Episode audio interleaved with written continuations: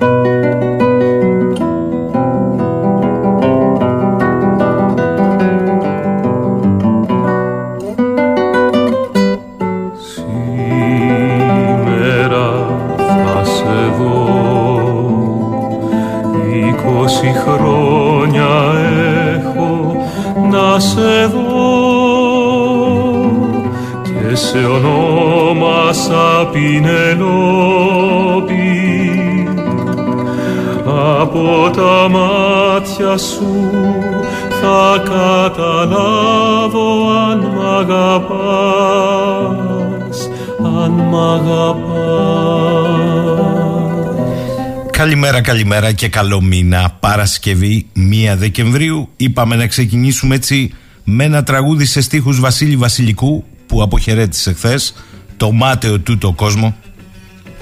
Και μόνο για το ζήτα και μόνο για το ζήτα. Πέτρινα λουλούδια.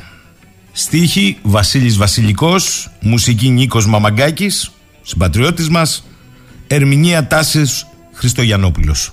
Λοιπόν, και μόνο για το ζήτα δεν χρειάζεται να πεις τίποτα άλλο για το Βασιλικό.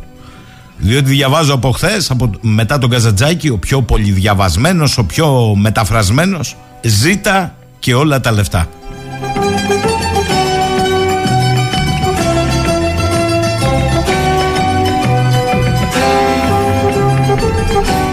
Παρασκευή 1η Δεκεμβρίου, τελευταίος μήνας του χρόνου, του μάταιου τούτου χρόνου. Δεκέμβριος, από το μήνα των Ρωμαίων που σημαίνει δέκατος μήνας του λατινικού ρωμαϊκού ημερολογίου ο οποίος κανονικά ξεκινούσε την 1η Μαρτίου. Έτσι σήμερα παρότι ακόμη τον λέμε τιμολογικά δέκατο μήνα, Δεκέμβριος, εν τούτης τον λογίζουμε ως δωδέκατο μήνα. Δηλαδή οι άνθρωποι, ως συνήθως, άλλα λέμε, ονοματίζουμε και άλλα εννοούμε στη ζωή. Σε μια ζωή όπου το πάμε και όπου μας βγάλει ο δρόμος είναι μια έκφραση και μια συνθήκη που ταιριάζει σε παρέες οι οποίες έχουν βγει για διασκέδαση. Αποκτά όμως επικίνδυνα χαρακτηριστικά αν αποτελεί τρόπο άσκησης πολιτικής και ακόμη περισσότερο αν πρόκειται για τρόπο άσκησης της εξωτερικής πολιτικής. Σε μία ακριβώς εβδομάδα στην Αθήνα θα βρίσκεται ο Ταγί Περντογάν. Η πρακτική πάμε και όπου μας βγάλει ο δρόμος μπορείς να μας οδηγήσει και σε τείχο. Διότι ακούω σε όλους τους τόνους η Ελλάδα δεν διεκδικεί τίποτα από την Τουρκία Η Τουρκία όμως διεκδικεί τη μάνα και τον πατέρα και τον ανιψιό και το γιο και το δισέγγον από την Ελλάδα Οπότε αναρωτιέσαι τι σοϊ διαπραγματεύσεις μπορούν να γίνουν ανάμεσα σε έναν που δεν ζητάει τίποτα και έναν άλλον που ζητάει τα πάντα. Για πείτε μου, σοβαρά τώρα, θα καθόσασταν στο τραπέζι με το φίλο για να συμφωνήσετε σε ποια κομμάτια του σπιτιού σου θέλει να είναι δικά του ενώ εσύ δεν θες τίποτα από το δικό του σπίτι; Και όπως έγραψε σωστά και ο φίλος στο τέλος θα κάνει και καμιά δήλωση ο Ερντογάν για το δίκαιο αίτημα της επιστροφής των γλυπτών στον Παρθενώνα.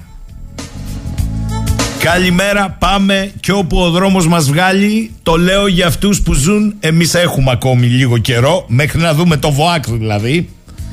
Σε όσους χρησιμοποιούν τα διόδια Τα μάθατε τα νέα; Αύξηση κατά 7,6% Από πρώτης πρώτου του 24 το ορθό, το φυσικό, το λογικό έχουν κατασχεθεί από τον καινούριο αληθοφανή κύκλο του ανάποδου. Αυτό ζούμε. Από αυτούς που μιλάνε για πληθυντική αριστερά, για αυτούς που μιλάνε για τη σοβαρή κέντρο-αριστερά, ε, ως εκείνους πιο δεξιά που μιλάνε για την πληθυντική επιστολική ψήφο. Λέει εδώ πέρα ο Αποστόλης: Οι ψηφοφόροι παλιά ήταν ανεβασμένοι στην τραμπάλα και ζητούσαν από το ένα άκρο τολμηρές αλλαγές και από το άλλο μετριοπάθεια και σύνεση. Σήμερα, λέει Γιώργο ο Αποστόλης, οι ψηφοφόροι γοητεύονται από τον κλονισμό της πολιτικής. Ζούμε στην εποχή, πως το είχε πει ο άλλος ο πολιτικός, της δημιουργικής ασάφειας. Δέστε το τελευταίο περιστατικό μεταξύ του Έλληνα Πρωθυπουργού και της απαράδεκτης στάσεως του Βρετανού. Μας συμφιλιώνει με τις αποχρώσεις των απόψεων οι οποίες είναι χωρίς μέσα αλήθειας αλλά διεκδικούν την πολλαπλότητα πληθυντικότητά τους. Ποιος είπε τελικά την αλήθεια; Ο δικός μας, ο Βρετανός, δεσμεύτηκε ο δικός μας στο Σούνακ να μην συζητήσει το θέμα των γλυπτών; Λέει παπαριές ο Σούνακ για να δείξεις στο συντηρητικό ακροατήριό του πόσο σκληρός είναι. Η αλήθεια πέρα στο παρασκήνιο δεν θα τη συναντήσετε, αλλά θα την παρακολουθήσετε στην τεθλασμένη ερμηνεία των πολιτικών. Το γεγονός ότι πραγματοποιήθηκε λίγο μετά την πόρτα Σούναξε Μητσοτάκη συνάντηση των Υπουργών Εξωτερικών Γεραπετρίτη Κάμερον λέει κάτι; Λέω αν λέει κάτι. Άκουσα στην Αγγελική μια πολύ σωστή υπενθύμηση. Σήμερα είναι παγκόσμια ημέρα για το AIDS που πια δεν αποτελεί μάστιγα όπως στη μέση της δεκαετίας του 80. Και είναι η 1η Δεκεμβρίου η παγκόσμια ημέρα. Κανονικά σήμερα όμως θα έπρεπε να είναι μία ακόμη παγκόσμια ημέρα. Σαν σήμερα την 5η 1η Δεκεμβρίου του 1955 περίπου σε 6 το απόγευμα μια 42χρονη μοδίστρα αφού σχόλασε από τη δουλειά της, επιβιβάστηκε στο λεωφορείο Cleveland Avenue στο κέντρο του Μοντγκόμερι, πλήρωσε το εισιτήριό της και κάθισε σε ένα κάθισμα της πρώτης σειράς των καθισμάτων που προορίζονταν για τους μαύρους ακριβώς πίσω από τις 10 θέσεις που προορίζονταν για λευκούς. Στη διαδρομή το λεωφορείο γέμισε. Στην τρίτη στάση, μπροστά στο Empire Theater, επιβιβάστηκαν αρκετοί λευκοί επιβάτες. Ο οδηγός διαπίστωσε ότι δύο ή τρεις λευκοί στέκονταν όρθιοι, καθώς στο μπροστινό μέρος του λεωφορείου δεν υπήρχαν κενές θέσεις για λευκούς. Μετακίνησε την πινακίδα που σηματοδοτούσε το χώρο για τους μαύρους με τη σήμανση έγχρωμη πίσω από τις θέσεις που κάθονταν τρεις μαύροι και η Ρόζα Πάρξ. Ο οδηγός James Blake με αυταρχικό τόνο ζήτησε να μετακινηθούν οι μαύροι προς τα πίσω ώστε να καθίσουν οι λευκοί. Οι τρεις μαύροι πειθάρχησαν, σηκώθηκαν και μετακινήθηκαν προς τα πίσω, ανάμεσά τους και εκείνος που κάθονταν δίπλα στην Πάρξ. Η Ρόζα Πάρξ όμως απλά μετακινήθηκε προς το κάθισμα δίπλα στο παράθυρο. Ο οδηγός τη ρώτησε αν θα μετακινηθεί προς τα πίσω ή θα φωνάξει την αστυνομία. Και εκείνη του απάντησε: Δεν νομίζω ότι πρέπει να σηκωθώ από τη θέση μου. Και τότε κάλεσε την αστυνομία ο οδηγός και η Ρούζα Πάρξ συνελήφθη. Αυτό ήταν και η αρχή των μποϊκοτάζ των λεωφορείων σε άσπρα και μαύρα. Στο λίκνο της δημοκρατίας και του πολιτισμού, τις Ηνωμένες Πολιτείες, 1955. Καλημέρα, καλημέρα. Έχουμε, έχουμε για την αποστολική ψήφο, επιστολική, αποστολική και πάει λέγοντας. Και για τη μία περιφέρεια όλη η χώρα σε ευρωεκλογές αρχικώς έχουμε στη συνέχεια και τις δικλείδες ασφαλείας. Θα τα αναλάβουν λέει εταιρείες courier. Ε, βέβαια. Αφού κλείσαμε τα τυχηδρομεία από τα χωριά, Η πλάκα είναι του τι έχει να γίνει. Μπέρδεψω δουλειά, περιμένετε και θα δείτε τι έχει να γίνει.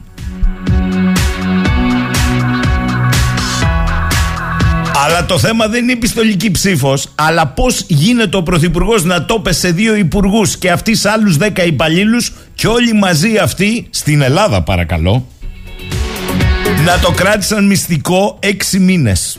Στην Ελλάδα μυστικό πάνω από έναν, τι έναν και σέναν δεν είναι μυστικό. Εδώ όμως λέει έπρεπε να ευνηδιάσουν. Μέση Ανατολή ξανάρχισαν τα μπαμ και μπουμ και οι κουμπουριές και ο θάνατος ο θεριστής. Έληξε η εκεχηρία, η κατάπαυση του πυρός. Θέλω να σας πω κάτι όμως να το έχετε κατά νου. Οι ενσωματωμένοι δημοσιογράφοι στρατιωτικές δυνάμεις είναι ιστορία που ξεκίνησε από το Ιράκ και ο διάσημος πολεμικός αντιποκριτής Πάτρικ Λόρενς έγραψε ένα καταπληκτικό άρθρο δεν αρκεί λέει πλέον να συνδέουμε τους ανταποκριτές με την οπτική του στρατού για λογαριασμό του οποίου στην ουσία κάνουν ρεπορτάζ και στον οποίο λογοδοτούν όταν ενσωματώνονται στις αποστολές του. Βρισκόμαστε στα πρόθυρα πια διεξαγωγής πολέμων τεράστιων αιματηρών με βαριές συνέπειες χωρίς μάρτυρες. Η πρακτική της ενσωματωμένης δημοσιογραφίας σύμφωνα με την οποία οι ανταποκριτές καλούνται να κάνουν ρεπορτάζ από ζώνες πολέμου και συγκρούσεων ως μέλη μιας συγκεκριμένης στρατιωτικής μονάδας αποτελεί έναν αποκρουστικό συμβιβασμό με την εξουσία. Πρόκειται για μια απροκάλυπτη προσπάθεια να ελεγχθεί το τι βλέπουν και τι ακούν οι ανταποκριτές και επομένως τι γράφουν ή μεταδίδουν και επομένως τι θα πρέπει να καταλαβαίνουν και να σκέφτονται οι αναγνώστες, οι ακροατές και οι τηλεθεατές τους. Εν ολίγης, λέει, πρόκειται για μια πάτη. Οι στρατιωτικοί που υπηρετούν ή αποτελούν το καθεστώς, το όποιο καθεστώς σε ένα πόλεμο, προσποιούνται ότι σέβονται την νόμιμη ελευθερία ενός ανεξάρτητου τύπου, ενώ οι ανταποκριτές και οι συντάκτες προσποιούνται ότι λειτουργούν ως θαραλέοι ανταποκριτές και αρχισυντάκτες με αρχές. Δεν υπάρχει κανένα σεβασμός, γενναιότητα ή αρχή σε αυτό. Η ενσωμάτωση του ρεπορτάζ σε στρατιωτικές δυνάμεις είναι μια φάρσα, ένα δίκημα εκ μέρους όλων των εμπλεκομένων. Είναι μια πράξη κοροϊδίας που δίνει σε όσους διαβάζουν ή παρακολουθούν το έργο των ενσωματωμένων ανταποκριτών την ψευδέστηση ότι είναι ενημερωμένοι ενώ τις περισσότερες φορές τους κρατούν στο σκοτάδι σχετικά με τον πόλεμο ή τη σύγκρουση που τόσο πολλοί επιθυμούν να κατανοήσουν. Και ονοείται από εκεί και κάτω γιατί είναι πολύ μεγάλο το άρθρο αλλά λέει πράγματα και θάματα.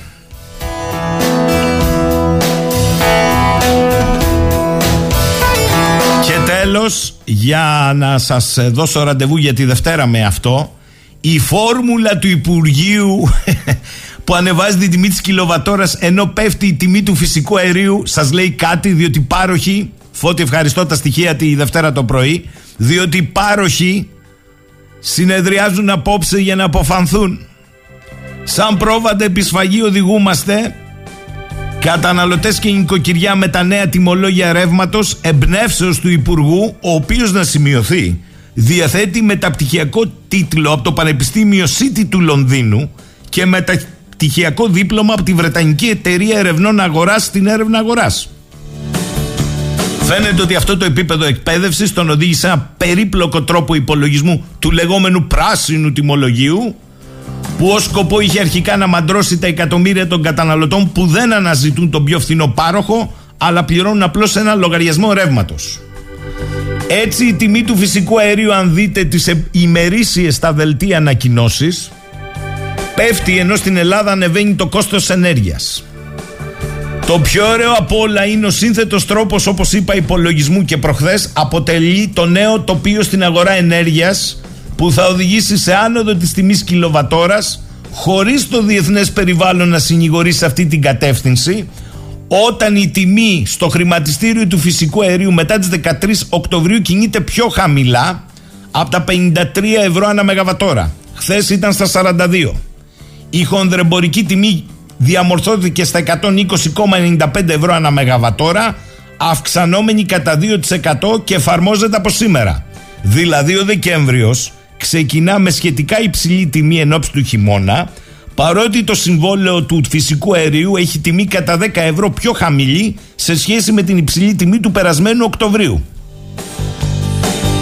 Σήμερα λοιπόν οι 15 προμηθευτές θα ανακοινώσουν το μοντέλο τιμολόγησης και τις παραμέτρους του νέου πράσινου τιμολογίου ενώ η τελική τιμή χρέους ανά κιλοβατόρα θα γνωστοποιηθεί για τους καταναλωτές την 1η Ιανουαρίου. Σύμφωνα με την ΚΙΑ, οι πάροχοι υποχρεούνται να δώσουν στη δημοσιότητα τη μεθοδολογία. Οι πάροχοι δεν ήθελαν να αναρτήσουν τη φόρμουλα τιμολόγησης μέχρι σήμερα για να μην εντοπίσουν οι ανταγωνιστές. Ακούστε εδώ. Τη φόρμουλα για να μην αποκρεπτογραφήσουν την τελική τιμή. Έτσι ζήτησαν από τη ρυθμιστική αρχή διευκρινήσεις για το χρόνο δημοσιοποίησης φόρμουλας. Η διευκρίνηση λύτρωσε τα επιτελεία των παρόχων γιατί θα ακολουθήσουν την πάγια τακτική των προηγούμενων μηνών που προηγείται η ανακοίνωση της ΔΕΗ και ακολουθούν οι υπόλοιποι πάροχοι. Άρα η ΔΕΗ θα δώσει το στίγμα της νέας αγοράς και θα βάλει και τον πύχη της τιμής για το πράσινο τιμολόγιο.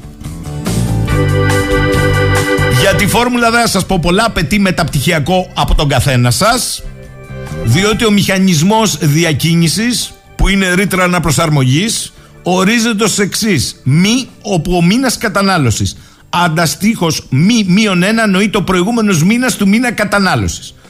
Στο ύψος συντελεστή Α επιλέγεται ελεύθερα από τον προμηθευτή. Τέα μη μείον ένα, ο μέσος όρος των ημερήσιων τιμών εκαθάρισης αγοράς επόμενης ημέρας του προηγούμενου μήνα του μήνα κατανάλωσης μη, όπως αυτός δημοσιεύεται από το χρηματιστήριο ενέργειας. Παντελή, καλά το πάμε; Το κατάλαβες. Μάλιστα.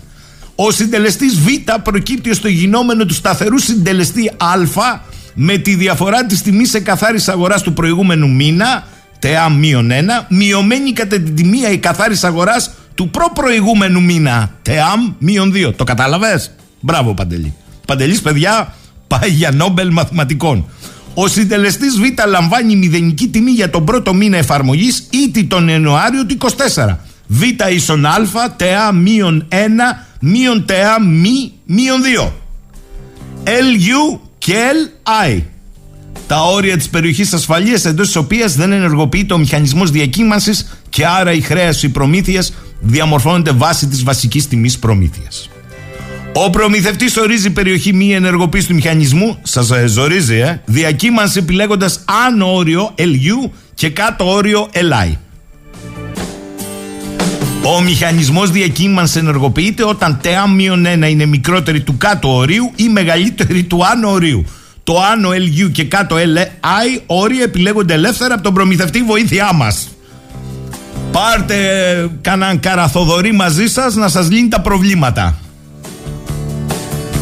Και πριν πάω σε διάλειμμα, Λεωνίδας, καλημέρα. Λέει καλό μήνα και καλό χειμώνα σε όλους. Και ελπίζω να είναι καλός ο χειμώνας, αν και χολόμο. Το βλέπω γιατί ζεστό είναι.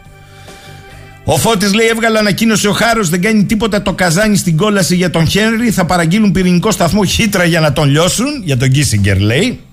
Σπύρος καλημέρα, δηλαδή θα ψηφίζει και ο Απόστολος Παύλος που έστειλε επιστολές, γιατί όχι; Καλημέρα στο Γιάννη στη Ρόδο. Καλό μήνα Γιάννη, να σε καλά. Ο Δημήτρης λέει καλημέρα στο σταθμό και στην πανέμορφη Κρήτη. Άκουσα σήμερα σε πρωινή ραδιοφωνική εκπομπή τον Υπουργό Άδωνη να λέει σε συναδέλφους σας αυτολεξή. Και τι θέλετε δηλαδή, αφού εξαιτία του πληθωρισμού ακριβώνουν τα πάντα οι παραχωρησιούχοι να παθαίνουν ζημιά; Έλαντε, πλήρωνε εσείς τα διόδια. Βασιλική, πάντως η πιο ενσωματωμένη στο Ισραηλιτικό στρατό σε αυτό τον πόλεμο είναι μια πενταράκη από την ΕΡΤ. Γιατί ρε παιδιά, την άκουσα χθες και δεν μπορούσα να πιστέψω την κατάδια. Με συγχωρείς. Δεν συμφωνώ. Έχεις ακούσει κεντρικά δελτία ειδήσεων μεγάλων καναλιών; Γιάννης, οι γερμανικές υπηρεσίες πληροφοριών προειδοποιούν πως ο κίνδυνος τρομοκρατικής επίθεσης Ισλαμιστών σε γερμανικό έδαφος έχει αυξηθεί σημαντικά κυρίως εναντίον μαλακών στόχων περαστική με απλά μέσα μαχαίρι, αυτοκίνητο. Έρχονται Χριστούγεννα άντε και στα δικά μας βρε πάνω απ' όλο άνθρωπος αρκεί να μην είναι λευκός.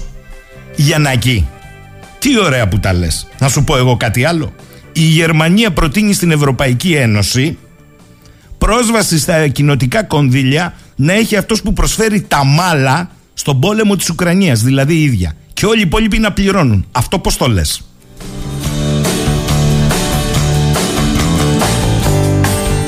Σπύρος, να ρωτήσω λέει η παροχή ενέργειας πόθεν ήρθαν, οι πάροχοι ενέργειας πόθεν ήρθαν, για ποιο λόγο, ε, εντάξει τώρα και εσύ, ελεύθερη οικονομία έχουμε, τι θες ακριβώς δηλαδή;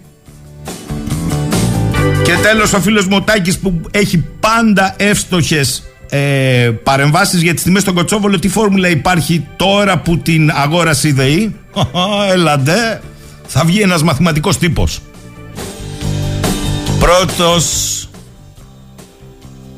και καλύτερος είναι αυτός που έρχεται τελευταίος και τα κοιτάμε πίκρα.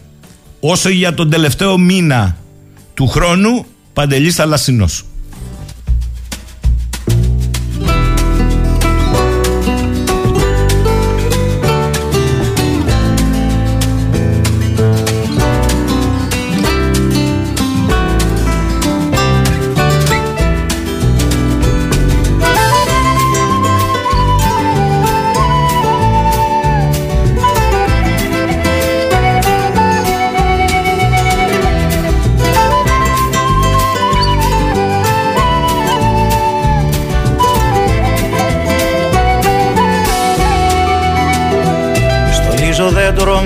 Χιόνια του Χριστού.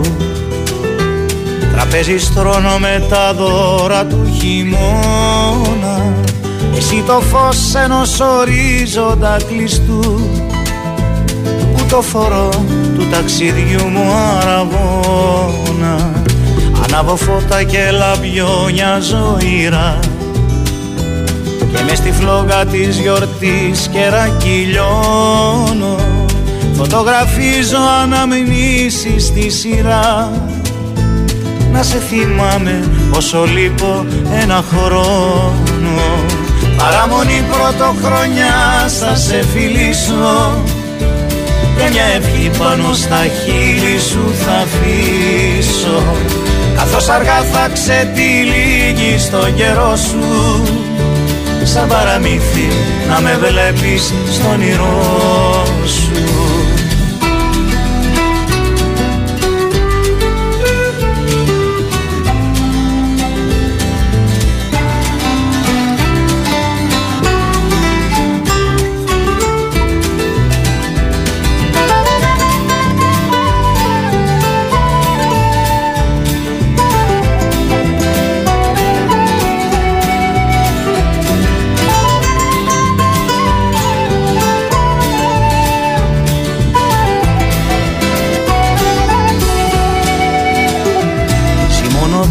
δώδεκα Χριστό ψώμα ζεστά.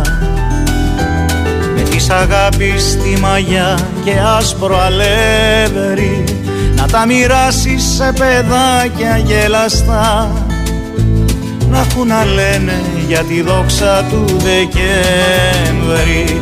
Παραμονή πρωτοχρονιά θα σε φιλήσω. και μια ευχή πάνω στα χείλη σου θα αφήσω. Καθώς αργά θα σε τυλίγει στον καιρό σου Σαν παραμύθι να με βλέπεις στον όνειρό σου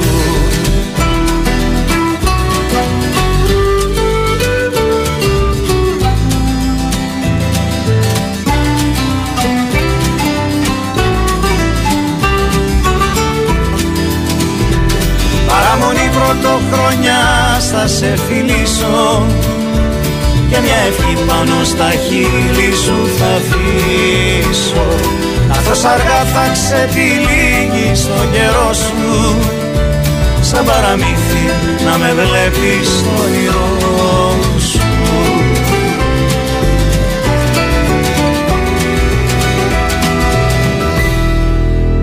984.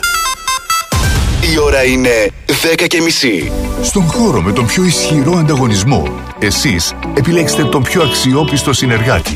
Trade Up ΑΕ. Η κριτική εταιρεία με την πληρέστερη γκάμα προϊόντων.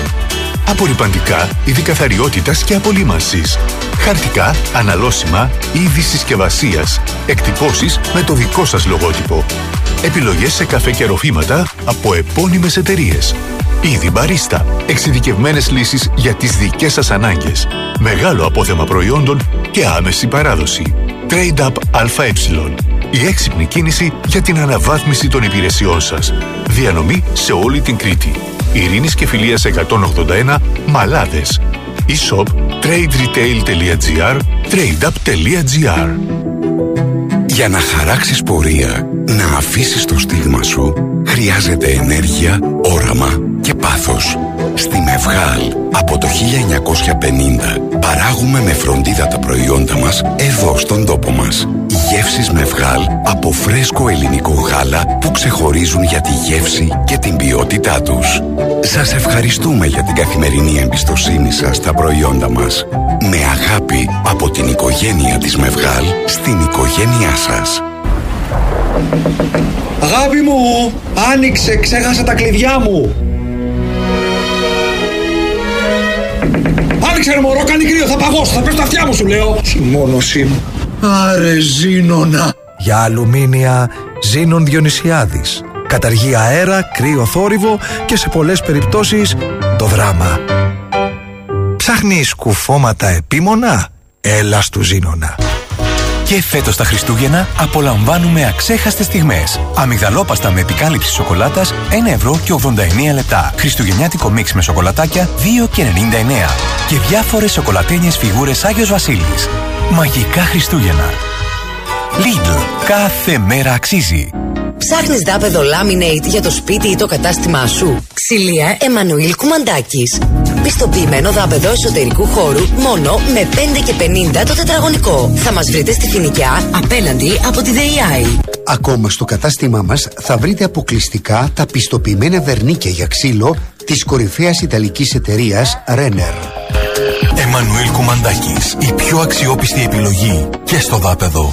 Το να γνωρίζεις τι ακριβώς χρειάζεται ο εκάστοτε ιδιοκτήτης αυτοκινήτου είναι αποτέλεσμα εμπειρίας, γνώσης και ονόματος. Καφαντάρης. 20 χρόνια πρώτη στο σερβις Mercedes-Benz κάναμε ένα ακόμα βήμα μπροστά. Car Parts. Εξειδικευμένο κατάστημα γνήσεων και aftermarket ανταλλακτικών σε ό,τι αφορά γιοταχή, επιβατικά και επαγγελματικά, χονδρική και λιανική. Καθώς και γνήσια αξεσουάρ Mercedes-Benz. Car Parts στον Άγιο Ιωάννη Χωστό 25.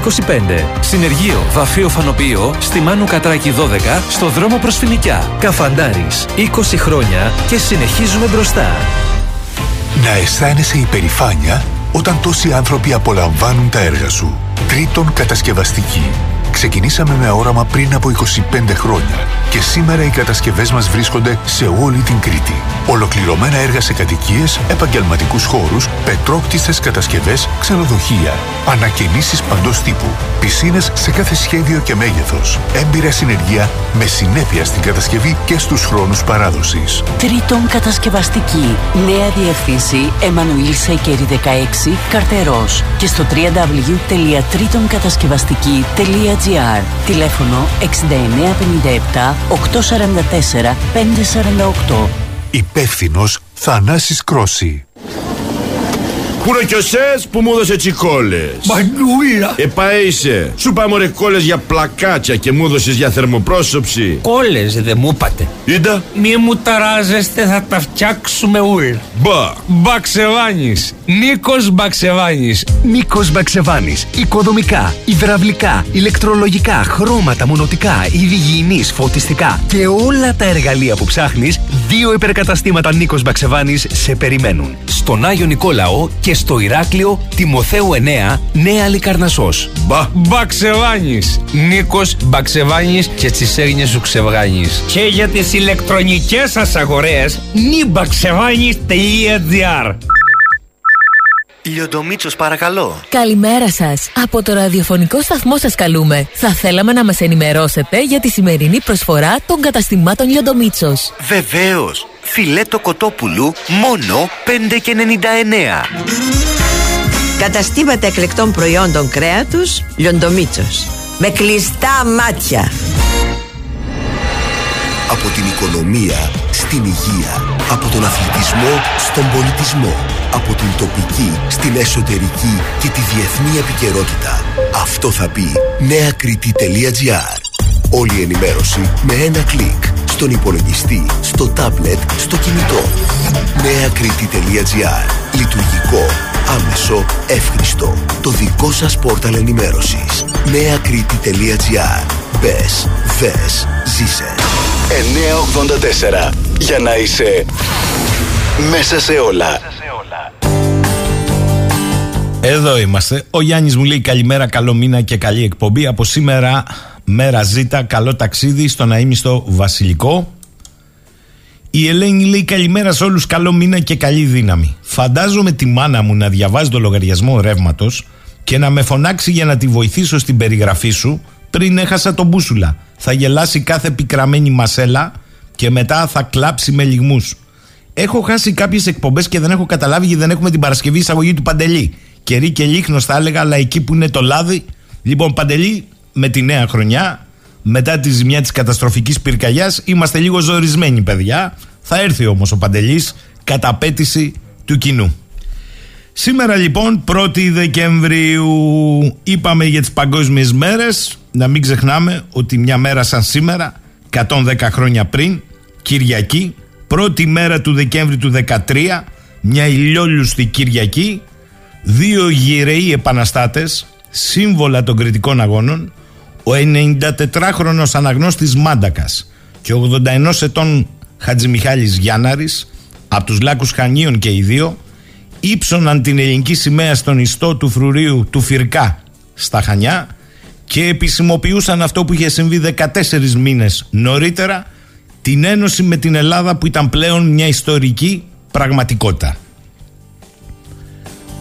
Η ένωση με την Ελλάδα της Κρήτης δεν υπελόγιζε περιορισμένη επίρρεια ως το 2023. Ηρίστο εν παρόδο. Λοιπόν, από χθες κινούμαστε στο ρυθμό της επιστολικής αποστολικής ψήφου πρώτα για τις ευρωεκλογές. Αυτό είναι το ένα κομμάτι. Γιατί το δεύτερο, το πιο ουσιαστικό, είναι σε μία εκλογική περιφέρεια η χώρα με ένα σταυρό προτίμησης και όποιος κατάλαβε, κατάλαβε. Στην εποχή, λέει, της τεχνολογίας δεν θα τελεπορούμε ούτε τους απόδημους, ούτε στο εσωτερικό της χώρας τους μη δυνάμενους, αμαία, ηλικιωμένους, ανθρώπους με κινητικά δηλαδή προβλήματα, φοιτητές, τους θυμηθήκαμε, εργαζόμενους, τους ξαναθυμηθήκαμε. Το καλοκαίρι δεν ας πάει και το παλιάμπελο, αλλά τώρα είναι αλλιώς. Μύρης αποχή. Όμως η επιστολική ψήφος που διευκρινίστηκε χθες από δύο υπουργούς στην Ελλάδα έγινε κατορθωτό να κρατηθεί μυστικό για μήνες που το γνώριζε πέραν του ενός κόσμος. Λοιπόν, ε, ερμήνευσαν το πώς ακριβώς θα συμβεί και ποιες εταιρείες θα αναλάβουν, πώς θα αναλάβουν την ταχυδρόμηση και πώς θα είναι έγκυρα και το τι και πώς.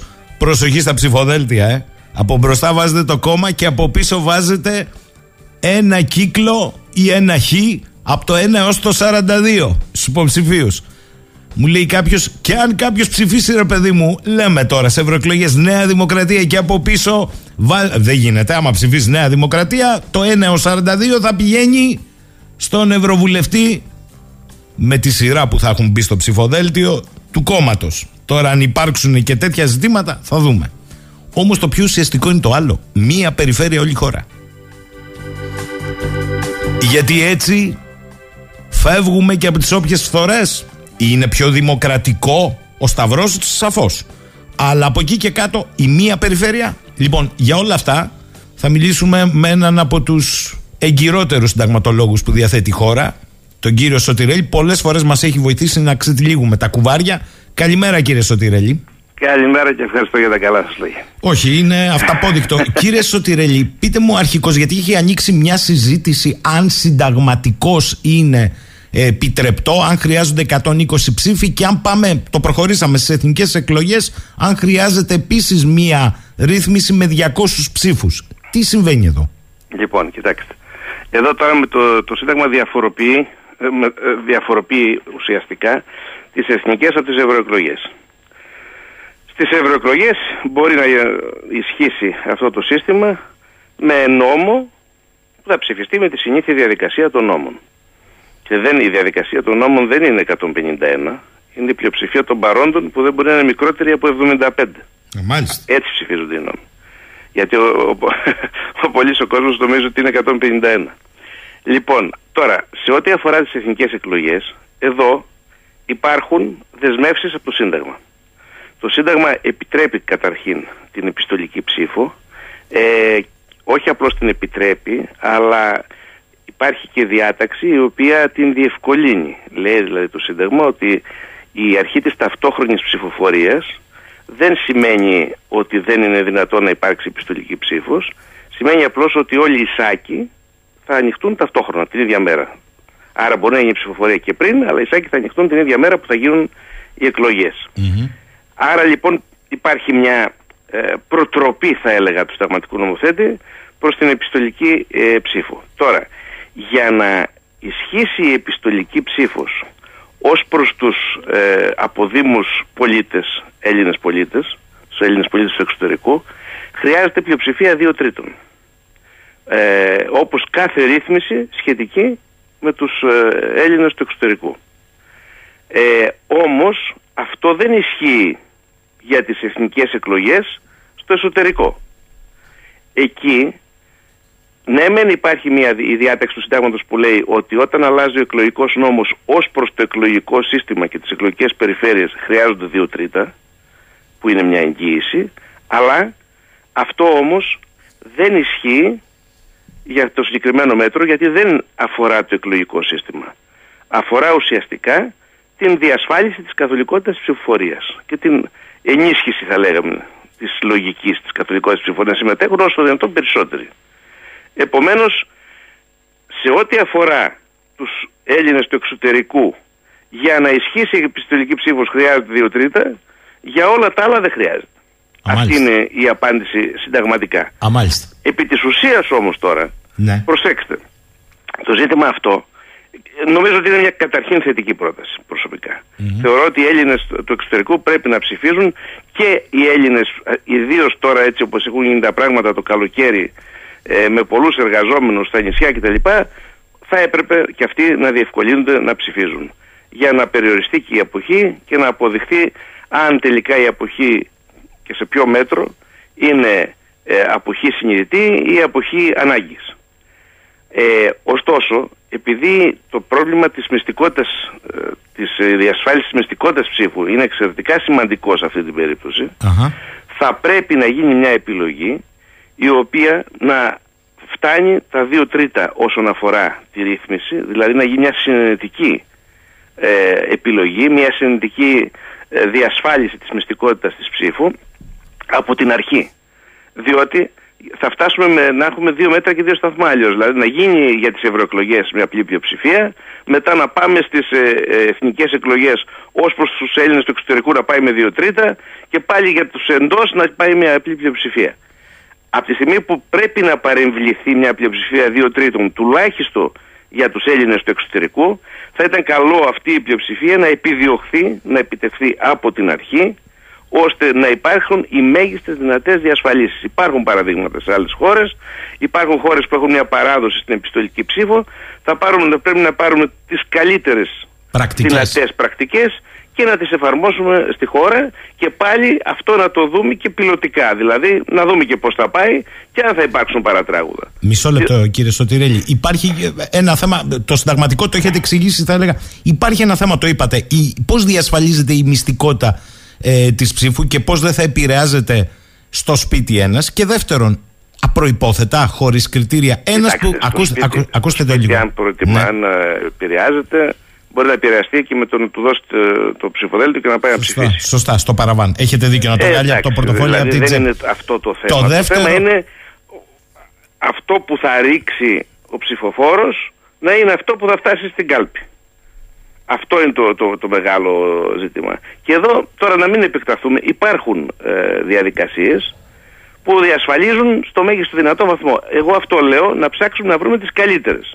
Μάλιστα. Είναι ένα θέμα αυτό. Έχετε Ε, δίκιο. Είναι σοβαρό θέμα και προσέξτε, είναι σοβαρό θέμα γενικά, αλλά είναι και σοβαρό θέμα ειδικότερα στη χώρα μας, όπου είμαστε πολύ ευρηματικοί Στις στο να πατέντες. παραβιάζουμε τη μυστικότητα της ψήφου. Έχετε δίκιο στις πατέντες. Διαβάζω. Ε, επει- Φερρυπίν. επειδή έχω κάνει, επειδή ασκώ δικηγορία πάρα πολλά χρόνια μετά, έχω ειδίκευση στα εκλογικά θέματα, ε, τα μάτια μου έχουν δει περιπτώσεις παραβίασης μυστικότητας της ψήφου που δεν μπορείτε ούτε εσείς να τις φανταστείτε. Μάλιστα. Επομένως, χρειάζεται ακόμη μεγαλύτερη προσοχή. Κοιτάξτε, στις διευκρινήσεις που δίναν χθες οι δύο υπουργοί, είπαν ότι πάει ο φάκελος με το εκλογικό υλικό στο σπίτι, ας υποθέσουμε στο τοροντο Εντάξει.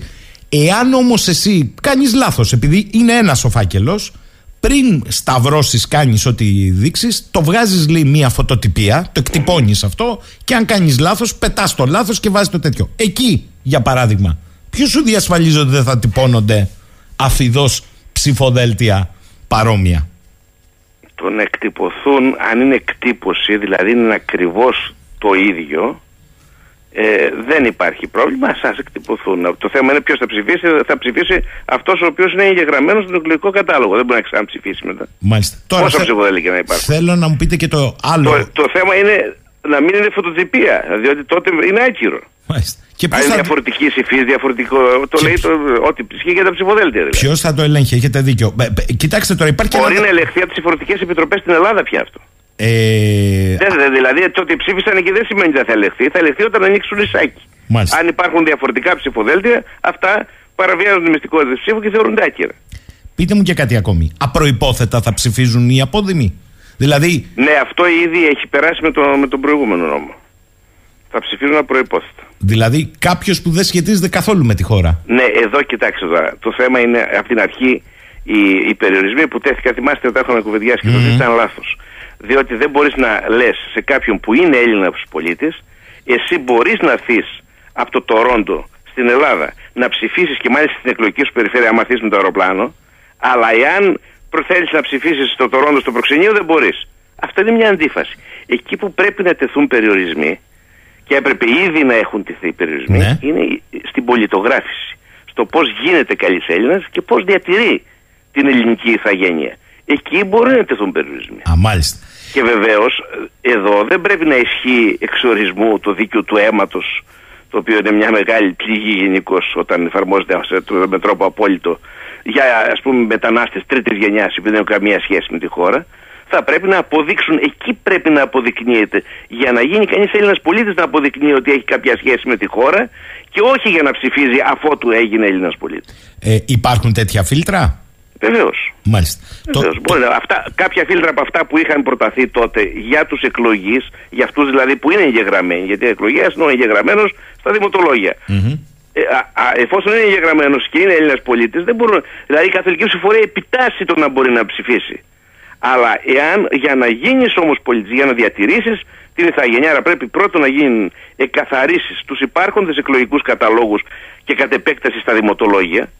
Να, να δούμε ποιοι είναι, δηλαδή αν κάποιος έχει Αυτό, ας πούμε, μισό 50 λεπτό. χρόνια, ξέρω εγώ, Μισό λεπτό, μπορεί να, κύριε να, να τεθεί Σωτηρέλη. ένα όριο. Κύριε Σωτηρέλη, αυτό είναι κομβικό. Δηλαδή, θα πάμε σε μια διαδικασία χωρίς να έχουμε καθάριση εκλογικών καταλόγων που, αν θέλετε, μπορεί και τεχνητά να φουσκώνουν την αποχή. Άκουγα χθες τους δύο υπουργούς να λένε για κάποιες περιοχές, δεν είναι οι μόνες, από τις οποίες ήταν κάποιος εγγεγραμμένος πριν 80-90 χρόνια και δεν αγνοείται η τύχη, να το πω έτσι απλά ναι, ναι, λαϊκά. ναι. Εκεί υπάρχουν, έχουν γίνει εκαθαρίσεις πάντως να ξέρετε, αρκετές.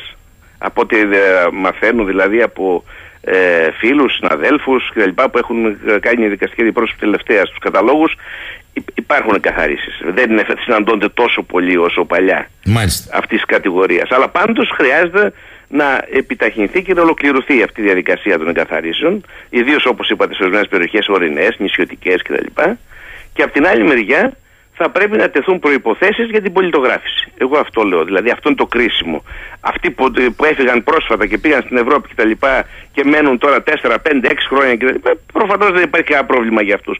Τώρα το πρόβλημα ανακύπτει κυρίως στις Ηνωμένες Πολιτείες όπου ε, και μακριά είναι και δεν έχουν επαφή, εκεί όπως είπα τα, ε, όταν υπάρχει κάποιος δεύτερης και τρίτης ε, γενιάς ας πούμε, θα πρέπει να, είναι, να υπάρχει προϋποθέσεις για να γίνει ένας πολίτης. Τώρα, για να κλείσουμε αυτό το κεφάλαιο, υπάρχει και ένα άλλο σημαντικό θέμα. Είτε είσαι στο εξωτερικό, είτε είσαι στο εσωτερικό και για λόγους, όπως είπατε σωστά, εργασίας, φοιτητές, ανήμποροι κτλ. Δεν μπορείς να είσαι στον τόπο ε, που έχεις γραφτεί για να ψηφίσεις.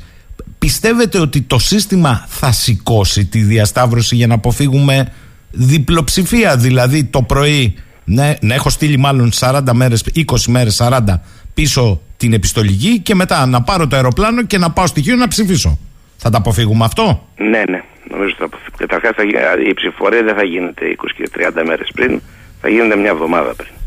Ε, και επιπλέον ε, ε, από τη στιγμή που υπάρχουν ε, οι γραμμές εκλογικούς καταλόγους, ακόμα και αν πάει να ψηφίσει κάποιος, προσέξτε, και μετά και ανοίξει ο σάκο μετά τον εκτός επικρατείας, αμέσως θα, θα φανεί. Είναι ηλεκτρονικά πια τα συστήματα. Δηλαδή θα φανεί ότι αυτός έχει ψηφίσει. Μάλιστα. Δεν Λέει είναι εδώ- τόσο δύσκολο αυτό. Εκείνο που πρέπει να αποφευχθεί Ναι. είναι να χρησιμοποιηθεί η πιστολική ψήφος για τους ετεροδημότες, οι οποίοι απλώς δεν θέλουν να πάνε ε, ε, στην περιοχή τους. Από τη στιγμή που υπάρχουν κατάλογοι ετοιμο- ετεροδημοτών και από τη στιγμή που μπορούν είτε να γραφτούν σε καταλόγους ετεροδημοτών και να ψηφίσουν ας πούμε, στην Αθήνα, είτε να πάνε στο χωριό τους, δεν πρέπει να δοθεί σε αυτούς επιστολική ψήφος. Κατά την άποψή μου, πρέπει να δοθεί επιστολική ψήφος μόνο για τις περιπτώσεις που δεν μπορούν λόγω απόστασης και εργασίας, δεν είναι εύκολο να πάνε να ψηφίσουν. Όπως ας πούμε είναι οι νέοι στα, στα νησιά, ξέρω εγώ, το Σωστά. καλοκαίρι. Σωστά. Εκεί. Α, Όχι ε, οποιοδήποτε βαριέται, ας πούμε, να το πω έτσι, να πάει να ψηφίσει, να ψηφίζει με επιστολική ψήφο. Ε, λέει εδώ η Μαρία, καλημέρα κύριε Σωτηρέλη, από το Βερολίνο, Ναι, σαν μήνυμα. Εκείνο που πρέπει να προσεχθεί αυτή τη φορά είναι το εξής, λέει. Όταν ανοίξαμε τις επιστολικές ψήφους στο Βερολίνο, πετάγαμε κατευθείαν στα σκουπίδια το φάκελο αλληλογραφίας και κρατούσαμε μόνο το ψηφοδέλτιο. Δεν ήξερε κανένας ποιος ψήφισε τι. Αυτό θέλει προσοχή, λέει. Ε, όχι, δεν μπορεί να είναι αυτό, διότι ε, ο φάκελος θα πεταχθεί, θα, θα, καταρχάς θα ισχύσει, προσέξτε, ό,τι ισχύει για τα ψηφοδέλτια. Αυτό είναι βέβαιο. Δηλαδή, στα, στα ψηφοδέλτια, όταν ψηφίζουμε και γίνεται η διαλογή των ψήφων, έχουμε, κρα- είναι, δίπλα είναι και οι φάκελοι. Μμ. Κανένας φάκελος δεν πετιέται. Σωστά, με την Υπάρχουν μονογραφή έχετε δίκιο. Έχετε δίκιο. Επομένως θα κρατηθούν και εκεί οι φάκελοι και βεβαίως εδώ δεν θα φαίνεται πάνω στο φάκελο ο φάκελος, γιατί αυτό είναι παραβίαση μυστικότητα να Τη φαίνεται. μυστικότητα της ψήφου, βέβαια. Ακριβώς. Θα ανοίγει η Εφορευτική Επιτροπή, θα ελέγχει με έναν εξωτερικό ίσως φάκελο το ποιος ψήφισε, θα, θα τσεκάρεται αυτό και από εκεί και πέρα, αφού διαγραφεί το όνομα όπως διαγράφουμε στα ψηφοδέλτια, αυτό που θα κρατηθεί θα είναι, μπορεί να είναι ένας εσωτερικός φάκελος με το ψηφοδέλτιο. Μάλιστα. Τώρα, θέλω να πάμε στο άλλο που για μένα είναι το πιο ουσιαστικό. Διότι το ένα μέρος που είπατε εσείς ότι είναι θετικό, ε, ε, υπάρχουν κάποιες προποθέσει, τις θέσατε. Το άλλο όμως θέμα είναι ότι θα ψηφίσουμε σε ευρωεκλογές σε μία ενιαία εκλογική περιφέρεια. Αυτό, κατά την άποψή μου, είναι μια πολύ σημαντική παναχώρηση της κυβέρνησης, διότι είχε αφήσει να διαφανεί ότι θα αλλάξει το σύστημα. Ε, η- το μέτρο, ε, ή μάλλον η λύση αυτή που δόθηκε από την κυβέρνηση Σαμαρά Βενιζέλου ε, ήταν εντελώς, με εντελώς μικροπολιτικά χαρακτηριστικά τότε. Δηλαδή απλώς θέλουν να έχουν ε, ονόματα διασημοτήτων, λαμπερά ονόματα, γνωστά κτλ. για να τρέχουν για ψήφους και άρα να ωφελείται έμεσα και το κόμμα. Αυτή είναι η μόνη λογική που διαπνέει και την σημερινή επαναχώρηση, δηλαδή μικροπολιτικά κριτήρια και πάλι, ε, με αποτέλεσμα οι εκλογές που γίνονται για τους ευρωβουλευτές να είναι εκλογές που επηρεάζονται ε, σε πολύ σημαντικό βαθμό από τα μέσα ενημέρωσης, από τη γενική εικόνα και άρα να έχουμε τα αποτελέσματα που είδαμε με ποδοσφαιριστές, δημοσιογράφους, ε, δημοσιογράφους Άρα όχι, η ναι, προ- και δημοσιογράφους, Ναι, αλλά ναι, και ναι, ναι, ναι, βεβαίως. Βεβαίως, γιατί δηλαδή, δημοσιογράφοι των ΜΜΕ με τη στήριξη μάλιστα συχνά των καναλαρχών ή των ιδιοκτητών των ε, εφημερίδων, ε, ηθοποιούς ε, και ε, γενικότερα καλλιτέχνες, δηλαδή τα γνωστά ονόματα, τα οποία όμως γνωστά ονόματα έχουν έναν προνομιακό ε, ρόλο στις εκλογές αυτές, διότι εκμεταλλεύονται αυτή τη γνώση και άρα ε, υπερτερούν έναντι ανθρώπων οι οποίοι έχουν γνώση, έχουν πείρα, έχουν δυνατότητες να μας εκπροσωπήσουν στο Ευρωπαϊκό Κοινοβούλιο. Προσέξτε, το Ευρωπαϊκό Κοινοβούλιο δεν είναι κάτι απλό. Δεν μπορεί ο καθένας να πάει εκεί ε, επειδή ε, τον προβάλλουν τα μέσα ας πούμε και να μας εκπροσωπήσει. Εκεί η, η δουλειά που γίνεται εκεί είναι πολύ σοβαρή αν θέλουμε να είμαστε σοβαροί ως χώρα και οι επιτροπές είναι απαιτητικές που υπάρχουν. Ε, τα ζητήματα που τίθενται είναι ζητήματα που αφορούν το μέλλον της Ευρώπης. Επομένως θα πρέπει να είμαστε πολύ προσεκτικοί. Κανονικά το σύστημα που ισχύει στις περισσότερες ευρω... προηγμένες ευρωπαϊκά δημοκρατικά χώρες είναι το σύστημα της λίστας. Βεβαίως πρέπει να πούμε δύο πράγματα εδώ. Εγώ εντάξει, να σας πω κάτι. Δεν τρελαίνομαι για τη λίστα. Θα σου το πω ευθέως. Ο Σταυρός είναι μια δύναμη του ψηφοφόρου. Όμως, αυτό το ενιαία εκλογική περιφέρεια απαντήσατε ήδη. Άμα είσαι προβεβλημένος επικοινωνιακά, στις λίστες payroll κτλ, κτλ, μια χαρά. Άμα είσαι ο καλύτερος στον τομέα σου, και δεν θα πω μόνο επιστημονικά, μαύρος Όχι, όχι. θίδι που σε έφαγε Ακούστε, γιατί μπ- μπ- σε ένας ξέρουν πολύ στην καλός Κρήτη. Μάλιστα. συνδικαλιστής, ας πούμε, ο οποίος, γιατί τα εργασιακά θέματα αυτή τη στιγμή και συζητούνται ευρύτερα, θα μπορούσε να πρέπει να έχει τη δυνατότητα να εκλεγεί. Ε, δεν, δηλαδή αυτό που συμβαίνει είναι ουσιαστικά ένας αποκλεισμός μιας μεγάλης μερίας της συντριπτικής πλειονότητας θα έλεγα των πολιτών οι οποίοι ποιος μπορεί να κάνει προεκλογική εκστρατεία; Πείτε μου αν δεν έχει λεφτά και προβολή πρέπει να έχει και οικονομικές δυνατότητες. Μάλιστα. ποιος έχει οικονομικές δυνατότητες να κάνει προεκλογική εκστρατεία σε ολόκληρη τη χώρα; Και ποιος έχει να διαθέσει τόσα χρήματα; Δηλαδή πρέπει να είσαι εισοδηματίας δεν, δεν μπορεί ένας εργαζόμενος ας πούμε να κάνει αυτό, α, αυτή την προεκλογική εκστρατεία με τίποτα. Επομένως, ουσιαστικά είναι μια δημοκρατικοφανής, αλλά όχι δημοκρατική διαδικασία. Η λίστα από την άλλη μεριά, προσέξτε, έχει το μεγάλο πλεονέκτημα ότι επιτρέπει στα κόμματα να επιλέξουν αυτούς που πράγματι μπορούν να μας εκπροσωπήσουν, αλλά θα έπρεπε να συνοδεύεται από εσωκομματική δημοκρατία που δυστυχώς απουσιάζει. Ο αρχηγός ό,τι πει. Αυτό εννοείται. Απ' την άλλη μεριά όμως, προσέξτε, η λίστα και για τις βουλευτικές και για τις ευρωεκλογές είναι και μια πρόκληση για την αποκατάσταση της ισοκομματικής δημοκρατίας.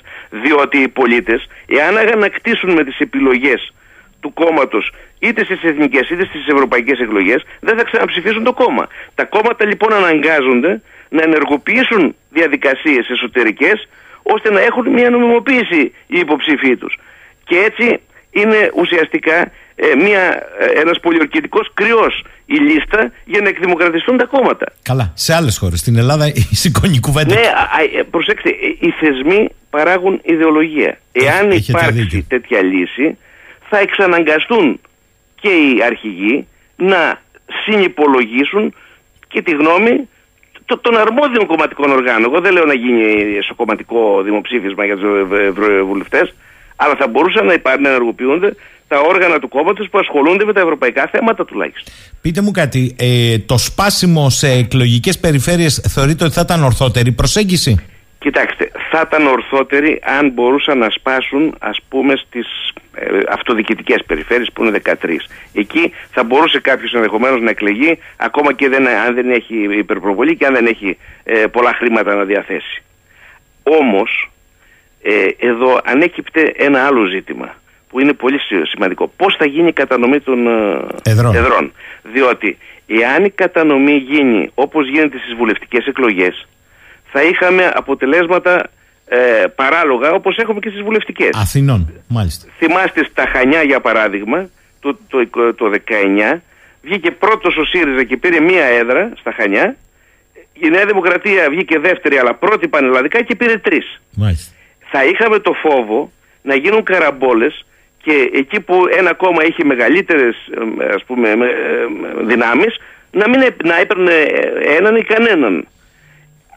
Άρα θα μπορούσε να γίνει εναλλακτικά ε, αναλογική κατανομή σε κάθε περιφέρεια.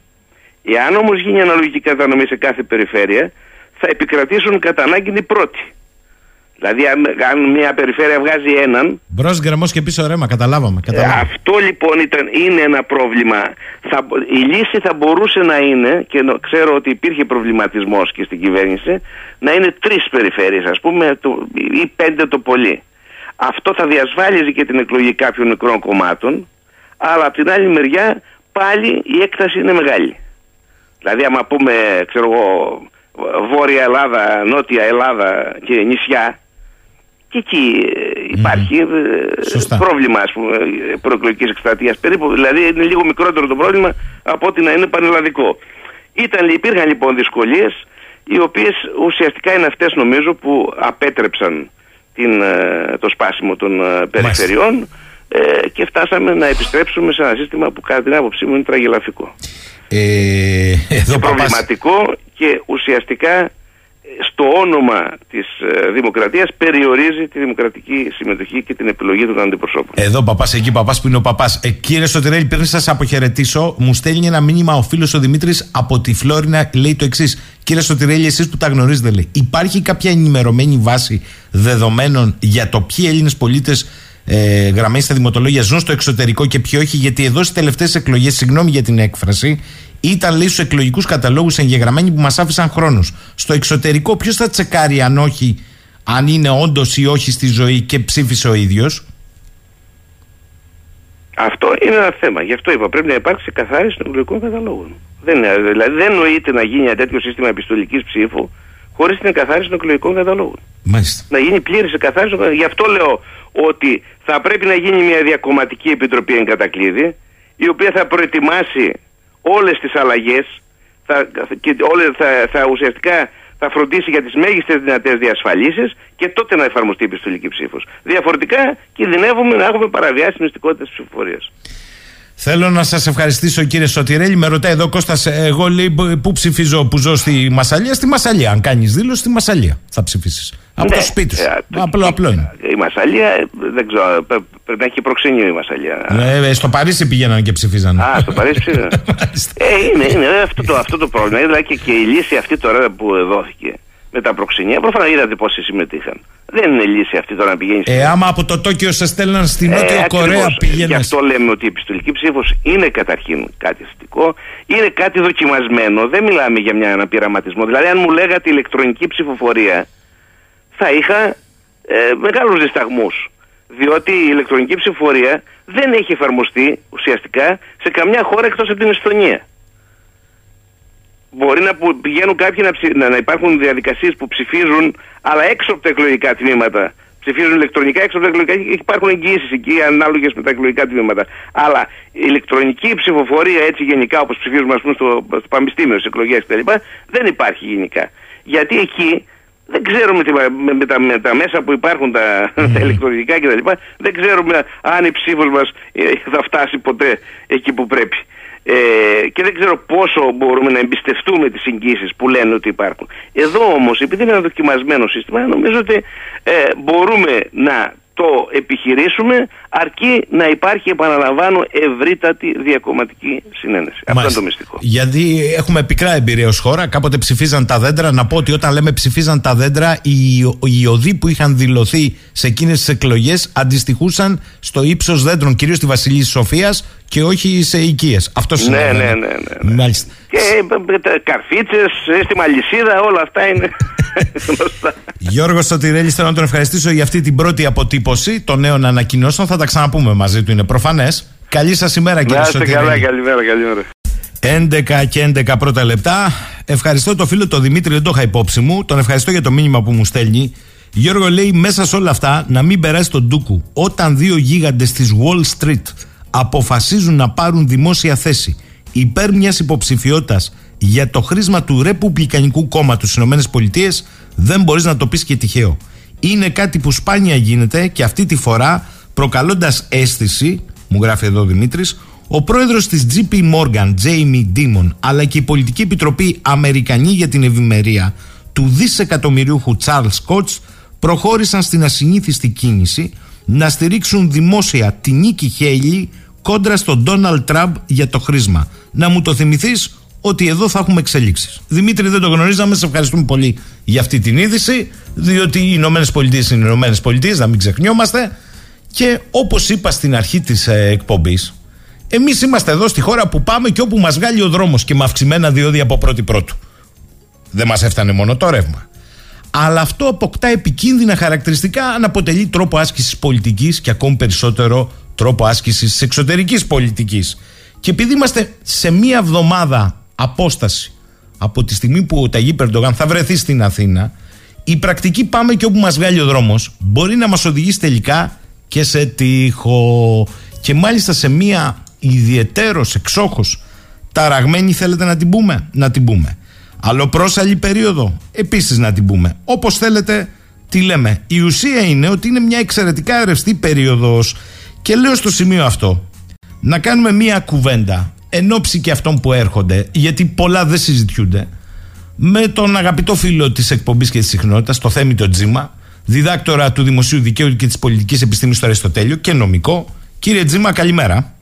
Γεια σας, καλημέρα σας και ευχαριστώ για την πρόσκληση και καλό μήνα. Και καλό μήνα. Κοιτάξτε, είναι ένας μήνας που ξεκινάει με την εκατοστή δέκατη επέτειο από την Ένωση της Κρήτης με την Ελλάδα σας σήμερα, επισήμως. Ναι. Και λέει, έλεγα στην αρχή της εκπομπής ότι τότε οι κριτικοί που σηκώναν τη σημαία προφανώς και δεν είχαν κατά νου μειωμένη επίρρεια ως ε, σε αυτή την Ένωση. Αλλά τώρα πάμε σε μία εβδομάδα σε μία συνάντηση που είναι σε ένα κλίμα ηρεμίας λέμε εμείς, και μάλιστα χθες σε ένα φόρουμ η κυρία Μπακογιάννη και ο κύριος Ευάγγελος Βενιζέλος είπαν ότι πρέπει να διατηρούμε ανοιχτούς διάβλους επικοινωνίας με την Τουρκία και να πηγαίνουμε σε διάλογο, δεν έχουμε να φοβηθούμε γιατί έχουμε τη δύναμη του δικαίου ε, μαζί και έχουμε απ' την άλλη το Συμβούλιο Ασφαλείας της Τουρκίας που συνεδρίασε είπε για όλες τις άλλες περιοχές εκτός Ελλάδας και Κύπρου. Δεν έκανε καμία ανακοίνωση. Ναι. Ε, το, οι δηλώσεις Μπακογιάννη Βενιζέλου κινούνται μεταξύ κοινοτοπίας και πονηριάς. Προφανώς ε, κανείς δεν θέλει να μην μιλάει με τον γείτονά του. Όλοι μιλάνε με όλους. Η Χαμάς μιλάει με το Ισραήλ, έστω μέσω διαμεσολαβητών, αλλά μιλούν. Άρα, ε, καταρχάς, αυτές οι δηλώσεις δεν λένε και τίποτα, επαναλαμβάνουν το αυτονόητο. Το πονηρό κομμάτι είναι ε, το ότι δεν απαντούν στο εξής ερώτημα. Το είχε θέσει όχι ακριβώς για τη συζήτηση για το διάλογο αλλά για το θέμα της ειρήνης και του πολέμου ένας μια πολύ μεγάλη μορφή της Μέσης Ανατολής ξεχασμένος ίσως σε εμάς σήμερα ο Γιασάν Καναφανή σε μια συνέντευξή του που έλεγε ότι πολεμάς για κάτι και κάνεις ειρήνη για κάτι αντιστοίχως λοιπόν μιλάς για κάτι. Το θέμα δεν είναι να πούμε ότι είναι καλό να μιλάμε, καλό είναι να μιλάμε προφανώς. Αλλά για τι πράγμα μιλάμε; Ε, αυτό είναι το κρίσιμο ερώτημα. Και το κρίσιμο αυτό ερώτημα δεν θέλει να το αγγίξει ε, όχι μόνο η κυρία Μπακογιάννη και ο κ. Βενιζέλος. Είναι φορείς ενός συγκεκριμένου συστήματος εξουσίας, εκπρόσωπο ενός συγκεκριμένου συστήματος εξουσίας στη χώρα και οι δύο, του ίδιου. Λοιπόν, ε, γι' αυτό και ο πολλές δεκαετίες πριν ήταν πάντα και τηλεοπτικό δίδυμο άλλωστε. Ε, θέμα λοιπόν για ποιο πράγμα συζητάμε. Ε, με όσα γνωρίζουμε θα συζητήσουμε επί μιας ατζέντα την οποία έχουν φέρει οι Ηνωμένες Πολιτείες και που λέει ηρεμία στο Αιγαίο. Έχουμε πάρα πολλά ανοιχτά θέματα. Ε, δεν θέλουμε εντάσεις. Ε, και δεύτερον, επί μια ατζέντα την οποία η Τουρκία έχει θέσει μια σειρά ζητημάτων και η Ελλάδα δεν έχει θέσει ζητήματα. Ε, Όπως έχουμε πολλές φορές και στις συζητήσεις μας, αυτό αντικειμενικώ δημιουργεί μια ανισορροπία.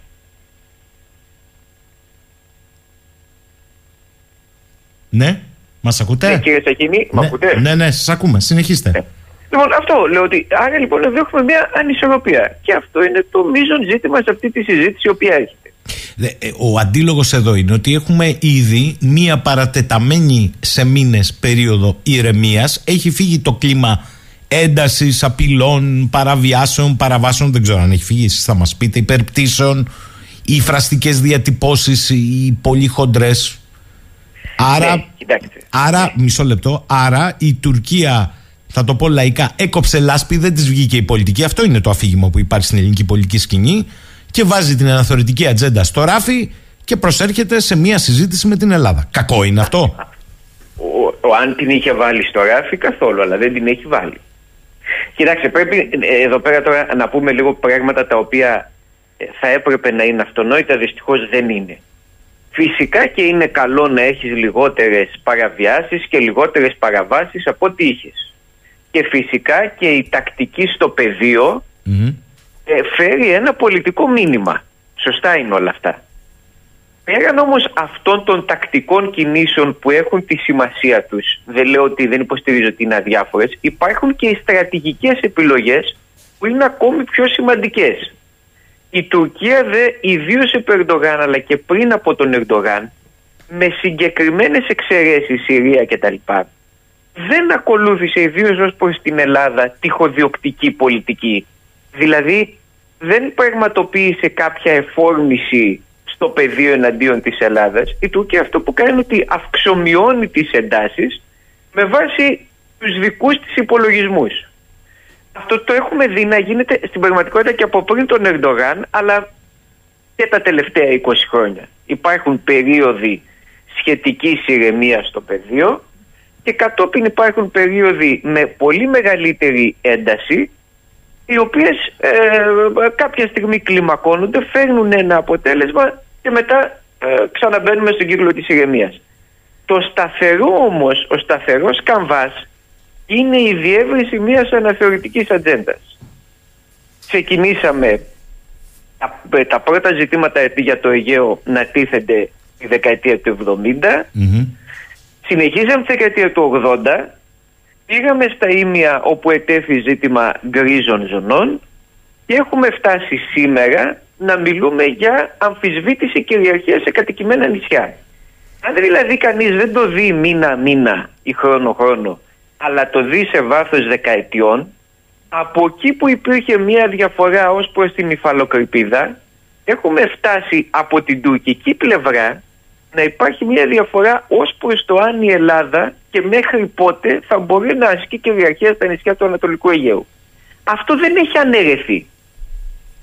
Άρα εδώ τίθεται ένα ζήτημα. Η Ελλάδα και η Τουρκία θα συζητήσουν σε μια εβδομάδα επιτακτικών ζητημάτων. Δηλαδή θα πούμε ότι εντάξει στα στρατηγικά θέματα δεν τα βρίσκουμε, δεν μπορούμε να κάνουμε διάλογο αλλά τέλος πάντων ρε παιδί μου να συνεχίσουμε να έχουμε ήρεμα νερά σχετικώ έστω στο πεδίο θα συζητήσουμε και επιστρατηγικών ζητημάτων δηλαδή αν πάμε σε αυτή την κατεύθυνση θα, συζητή, θα, θα θέσει η Τουρκία και με κάποιο τρόπο θα απαντήσει σε αυτό που θα θέσει ο Ερντογάν, ο Κυριάκος Μητσοτάκης και τις στρατηγικές της επιδιώξεις. Εάν ναι, που είναι και το πιθανότερο, για ποιον ακριβώς λόγο οργανώνουμε αυτή την επίσκεψη; Για να δώσουμε ένα φόρουμ διμερές έστω στο οποίο η τουρκική πλευρά θα θέσει και τις στρατηγικές της επιδιώξεις. Αυτό είναι ασαφές.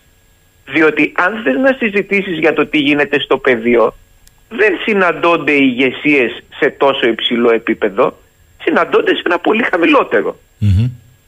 Άρα αυτός ο αναβιβασμός, γιατί δεν έρχεται μόνος του, καλά το λέτε, έρχεται με Υπουργικό Συμβούλιο, με ένα μάτσο κόσμος. Αλλά η συνάντηση σε επίπεδο αρχηγών ουσιαστικά εξουσίας ε, Τουρκίας και Ελλάδας, κατά τη γνώμη σας, δείχνει εκ προημίου το τι θα συζητηθεί. Και προφανώς φαντάζομαι ότι διαχωρίζεται άλλο δημοσίως τι θα λεχθεί και το πιο ενδιαφέρον είναι άλλο τι θα λεχθεί στις κλειστές πόρτες.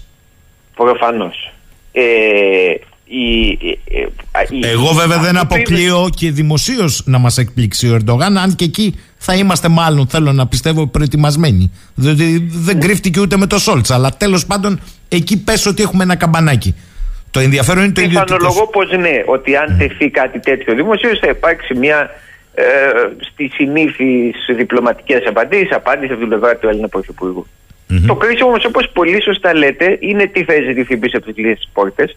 Αλλά επίσης εξίσου αν όχι κρισιμότερο είναι ότι φυσικά και δεν κάνεις τέτοιες συναντήσεις παρά για να συζητήσεις κυρίως στρατηγικού χαρακτήρα ζητήματα. Και εδώ υπάρχει ένα μήνυμα της ελληνικής διπλωματίας ότι ε, μπορείτε να θέσετε προς την Τουρκία μπορείτε να θέσετε όποια στρατηγικής φύσης ζητήματα θέλετε εάν στο πεδίο δεν είστε πάρα πολύ επιθετικοί εμείς θα κάνουμε ότι δεν υπάρχει πρόβλημα. Δηλαδή βρίσκω πολύ δύσκολο α, ποιο παράδειγμα να χρησιμοποιήσω να, να φτάσει σε ένα σημείο οι Ηνωμένες Πολιτείες να αρνηθούν κυριαρχία, κομμάτι της κυριαρχίας του Ιράν και ο Ιρανός πρόεδρος να συναντήσει τον Αμερικανό χωρίς να έχουν προηγηθεί κάποιες, χωρίς να έχουν δοθεί κάποιες εξηγήσεις επ' αυτού.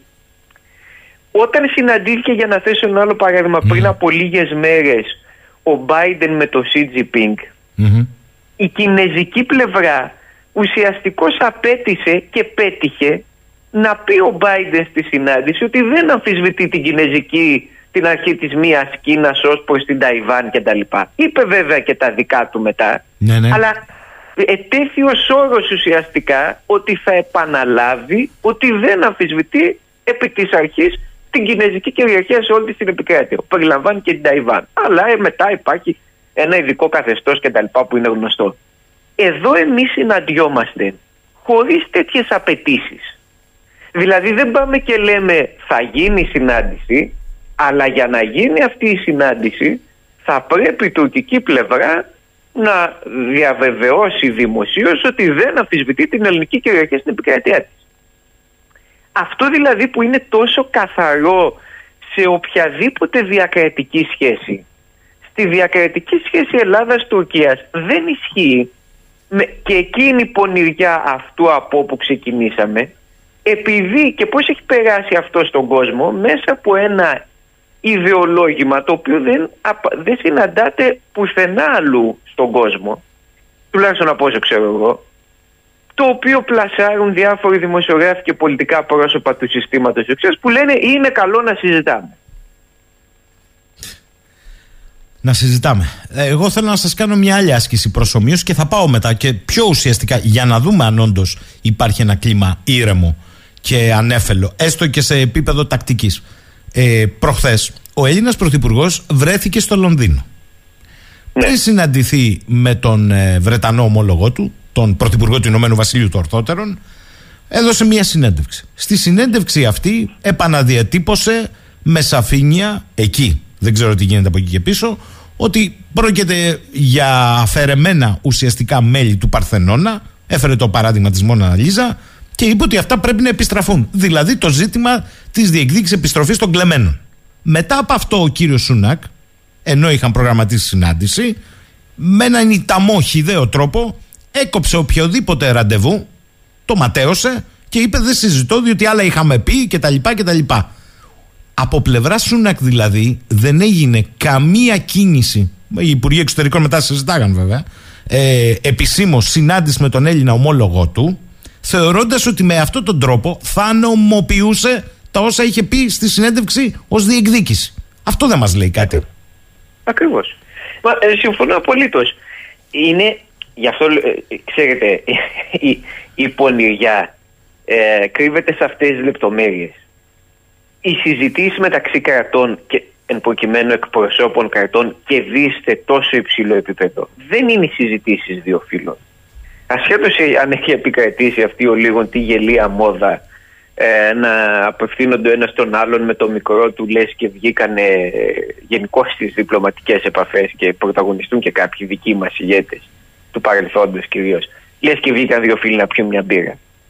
Υπάρχει μια ατζέντα η οποία είναι πολύ προσεκτικά φτιαγμένη από ε, υπηρεσιακούς παράγοντες προκειμένου η μία πλευρά να μην εκθέσει την άλλη διότι υπάρχει η συνείδηση ότι εάν εκθέσεις την, εάν μια πλευρά εκθέσει την άλλη σε ένα τόσο υψηλό επίπεδο οι διμερείς σχέσεις θα επιδεινωθούν πάρα πολύ έντονα και γι' αυτό προτιμούν να στείλουν το μήνυμα καλός ή κακός κάκιστα κατά τη γνώμη μας ο Σούνα και ο Ποκιμά δεν έχει σημασία να στείλουν το μήνυμα εκ των προτέρων. Αλλιώς έχουμε άλλες κινήσεις. Διακόπτεται η συνάντηση, μπορεί να αποχωρήσει μια πλευρά κτλ. Εμείς έχουμε δεχτεί ότι στις ελληνοτουρκικές σχέσεις αυτό δεν ισχύει και πώς το έχουμε δεχτεί; Λέμε παιδιά, εάν δεν μιλάμε με τους Τούρκους, παρότι θέτουν ζητήματα κυριαρχίας για τη χώρα μας, κομβικής σημασίας, ζητήματα κυριαρχίας μάλιστα, λοιπόν, εάν δεν ε, μιλάμε μαζί τους, οι Τούρκοι θα εξαγριωθούν. Αν οι Τούρκοι εξαγριωθούν θα γίνουν πολύ επικίνδυνοι, εμείς εννοείται ότι πόλεμο δεν θέλουμε, άρα δεν πρέπει να επιτρέψουμε να γίνουν οι Τούρκοι επικίνδυνοι. Πώς δεν θα επιτρέψουμε να γίνουν επικίνδυνοι; Με το να μιλάμε μαζί τους, να λέμε εντάξει είπα μια κουβέντα παραπάνω αλλά το είπαν για εσωτερική κατανάλωση και δεν το εννοούν ακριβώς έτσι, λάθος καταλάβαμε ε, και πάει λέγοντας.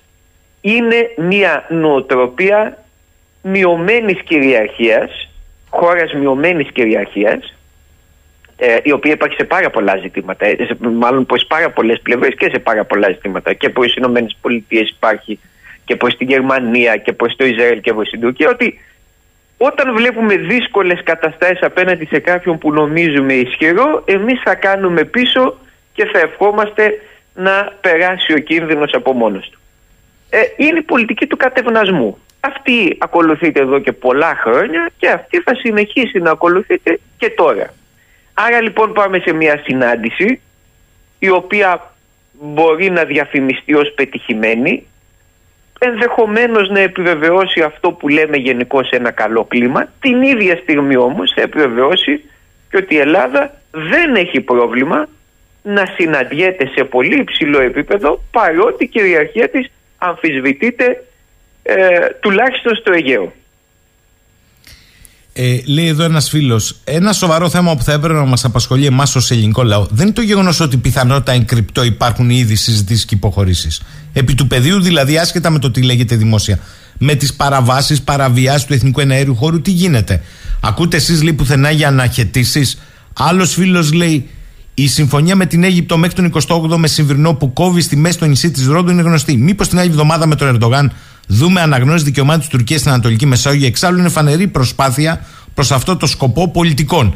Ε, ξέρετε, υπάρχουν, ενώ πάμε στη συνάντηση, υπάρχουν ήδη, περνάνε κάτω από το ραντάρ, Νόταμ και Ναύτεξ για έρευνα και διάσωση και για ασκήσεις της Τουρκίας και πιο δυτικά του 25ου μεσημβρινού. Βεβαίως υπήρξε, να το πω, αντιναύτεξ, αλλά αυτό δεν αλλάζει τις προθέσεις της ήρεμης Τουρκίας. Το ότι εμείς βγάλαμε μια αντινάφτεξ. Δεν λέει κάτι αυτό. Οι ασκήσεις γίνονται και πέραν του 25ου ε, μεσημβρινού. Η γαλάζια πατρίδα ως αφήγημα από τον ε, Τούρκο ναύαρχο του πολεμικού ναυτικού είναι εδώ. Το τουρκολιβικό μνημόνιο είναι εδώ. Η συμφωνία με την Αίγυπτο μέχρι τον 28ο μεσημβρινό που λέει ο Νίκος από το Λονδίνο είναι εδώ. Το ότι έχουμε βγάλει από το ράφι, έχουμε βάλει στο ράφι οριστικά το Κυπριακό και μάλιστα έχουμε πει στους Κυπρίους Αφήστε, αν προοδεύσουν οι σχέσεις με την Τουρκία, θα ωφεληθείτε κι εσείς και γι' αυτό μην με μουρώνετε που δεν συζητάμε το Κυπριακό. Είναι εδώ.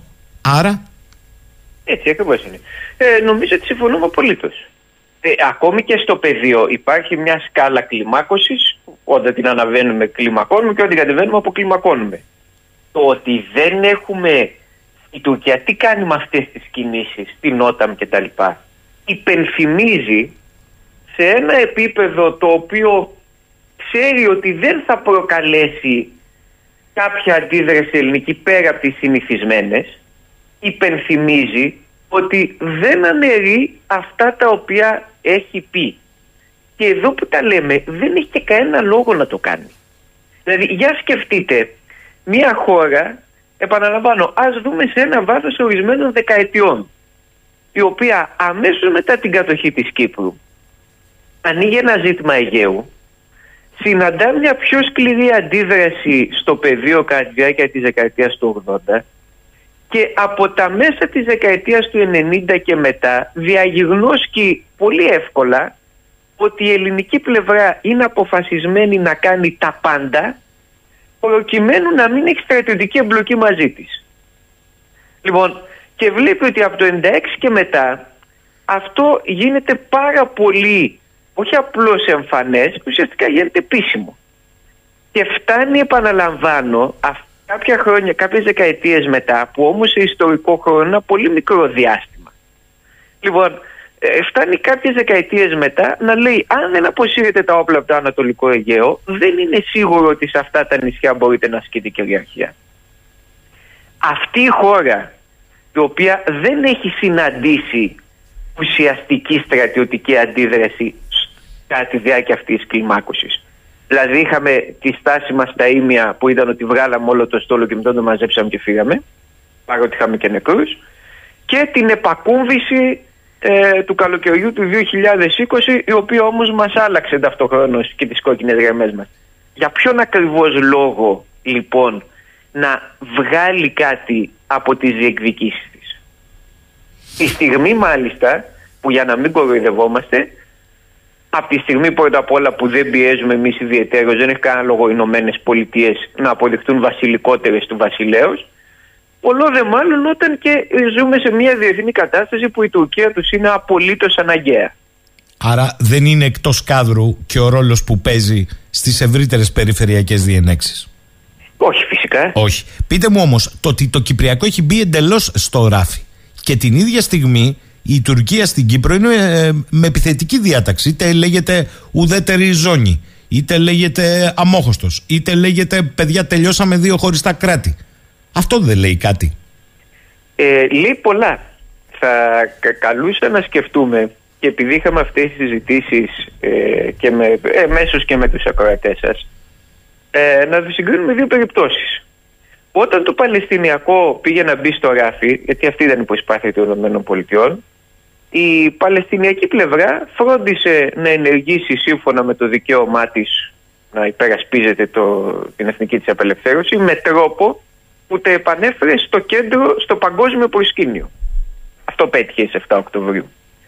Όταν το Κυπριακό μπαίνει στο ράφι, εμείς ξεφυσάμε ήσυχοι, αναποφυζόμαστε. Το Κυπριακό έχει μπει στο ράφι γιατί ο ελληνισμός και της Ελλάδας και της Κύπρου θέλουν να το βάλουν στο ράφι. Ας μην γελιόμαστε. Η μεν Ελλάδα και ιδίω η παράταξη που κυβερνά σήμερα, όχι μόνο αυτή, αλλά ιδίω αυτή από την περίοδο του Κωνσταντίνου Καραμαλή του ε, Μεγάλου.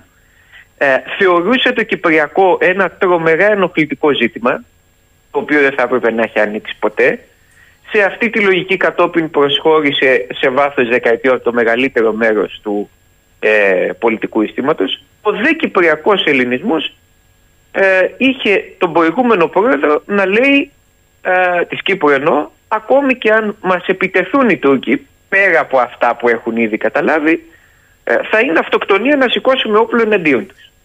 Τι περιμένετε να γίνει μετά από αυτό δηλαδή; Πώς θα ξανανοίξει το κυπριακό ως ζήτημα; Ε, ρωτάει ο φίλος ο Αργύρης, καλημέρα, λέει κύριε Τζιμά. Προφανώς δεν βγάζετε από την κονίστρα έξω και τα ενεργειακά πεδία και μάλλον φαίνεται ότι ερχόμαστε πιο κοντά σε μοντέλο όχι συνεκμετάλλευσης πάνω σε ένα κοίτασμα στα όρια μιας ΑΟΣ θολής, αλλά σε συνδιαχείριση ακόμη και δικών μας. Όλα αυτά είναι ανοιχτά. Ε, ε, προφανές είναι αυτό. Νομίζω ότι ε, πλέον επειδή έχουμε απομακρυνθεί και από τη δεκαετία του 80 δεν είναι κρυφό Δηλαδή λέγεται ευθέως ότι πρέπει να πάμε σε μια μορφή συνεκμετάλλευσης. Και όπως έχουμε συζητήσει και άλλη φορά, εγώ προσωπικώς ε, δεν θα είχα καμία αντίρρηση με τη συνεκμετάλλευση αν κάποιος εξηγούσε τι εννοούμε με αυτή τη λέξη. Δηλαδή θα συνεκμεταλλευτούμε ε, έστω ε, περιοχές που υπάρχει οριακές που υπάρχει μία τέλος πάντων ε, ένα πραγματικό νομικό θεμέλιο ε, στα επιχειρήματα και της μιας και της άλλης πλευράς βεβαιότατα εγώ θα έλεγα. Ε, φοβάμαι ότι δεν μιλούμε γι' αυτό. Θυμίζω ότι έχουμε ένα προηγούμενο δηλαδή έχουμε μία πολιτική της Τουρκίας στην Κύπρο, σε σχέση με την Κύπρο όπου πήγε κανονικά και αξιο... στην προσπάθεια να αξιοποιήσει κοιτάσματα που ανήκουν στην Κυπρια... να ερευνήσει και να αξιοποιήσει κοιτάσματα που ανήκουν στην Κυπριακή Δημοκρατία και δεν κουνήθηκε φίλο ούτε από τις ΗΠΑ στις οποίες έχει προσχωρήσει η Κύπρος τελευταία ούτε από την Ευρωπαϊκή Ένωση και ούτε φυσικά από την Ελλάδα και την Κύπρο. Άρα, ξέρετε, το επαναλαμβάνω, ας δούμε άλλες χώρες για να καταλάβουμε γιατί οι, οι εμένοι δεν επιτρέπουν να πετάξει αμερικανικό ντρόουν στον ενέργειο του χώρο και το καταρρύπτουν; Γιατί το ίδιο κάνουν οι Ιρανοί; δεν φοβούνται αυτοί τον πόλεμο ή δεν ξέρουν ότι έχουν απέναντι μια πυρηνική δύναμη; Γιατί οι Παλαιστίνοι όταν πάει να ξεχαστεί το Παλαιστινιακό φροντίζουν και ορθώς να το επαναφέρουν στο προσκήνιο με τον τρόπο που εκείνοι επιλέγουν. Διότι η άλλη πλευρά πάντα αναλύει τα μηνύματα που στέλνεις. Όταν εσύ σε μια χώρα όταν ένα, στην οποία όταν ένα ντρόουν άλλου κράτους παραβιάζει τον εναέριό σου χώρο και ε, ελέγχει τις στρατιωτικές σου δυνάμεις το αναχαιτίζεις τον ντρόουν τονίζω αυτό λέει πάρα πολλά για το ε, μέχρι που μπορεί να σε πάει ο άλλος. Όταν μπαίνει στην Κυπριακή ΑΟΣ και λέει αυτό είναι δικό μου δεν υπάρχει Κύπρος και εσύ βγάζεις μια διπλωματική διαμαρτυρία επιτρέψτε μου να πω της πλάκας επίσης καταλαβαίνει ότι το όριό σου είναι ε, ε, πολύ ε, διευρυμένο και κυρίως όταν η ελληνική πολιτική ηγεσία για οτιδήποτε συμβεί πηγαίνει στον Αμερικανό πρέσβη ο οποίος ενημερώνει το συνάδελφό του στην Άγκυρα και βλέπουν πώς θα ρυθμίσουν το ζήτημα μιας χώρας η οποία συμπεριφέρεται σαν προτεκτορά. Ρωτάει εδώ πέρα ο φίλος ο Λεωνίδας. Καλημέρα κύριε Τζιμά. Σωστές οι επισημάνσεις. Το ερώτημα είναι όμως Πώς κατά τη γνώμη σας θα έπρεπε λοιπόν να συμπεριφερθούμε; Το έχουμε πει και άλλη φορά με το, ε, την άποψή μου, την έχω πει. Ε, πρώτα απ' όλα να αποκτήσουμε εθνική στρατηγική. Δική μας, όχι αμερικανική ή οποιαδήποτε άλλη.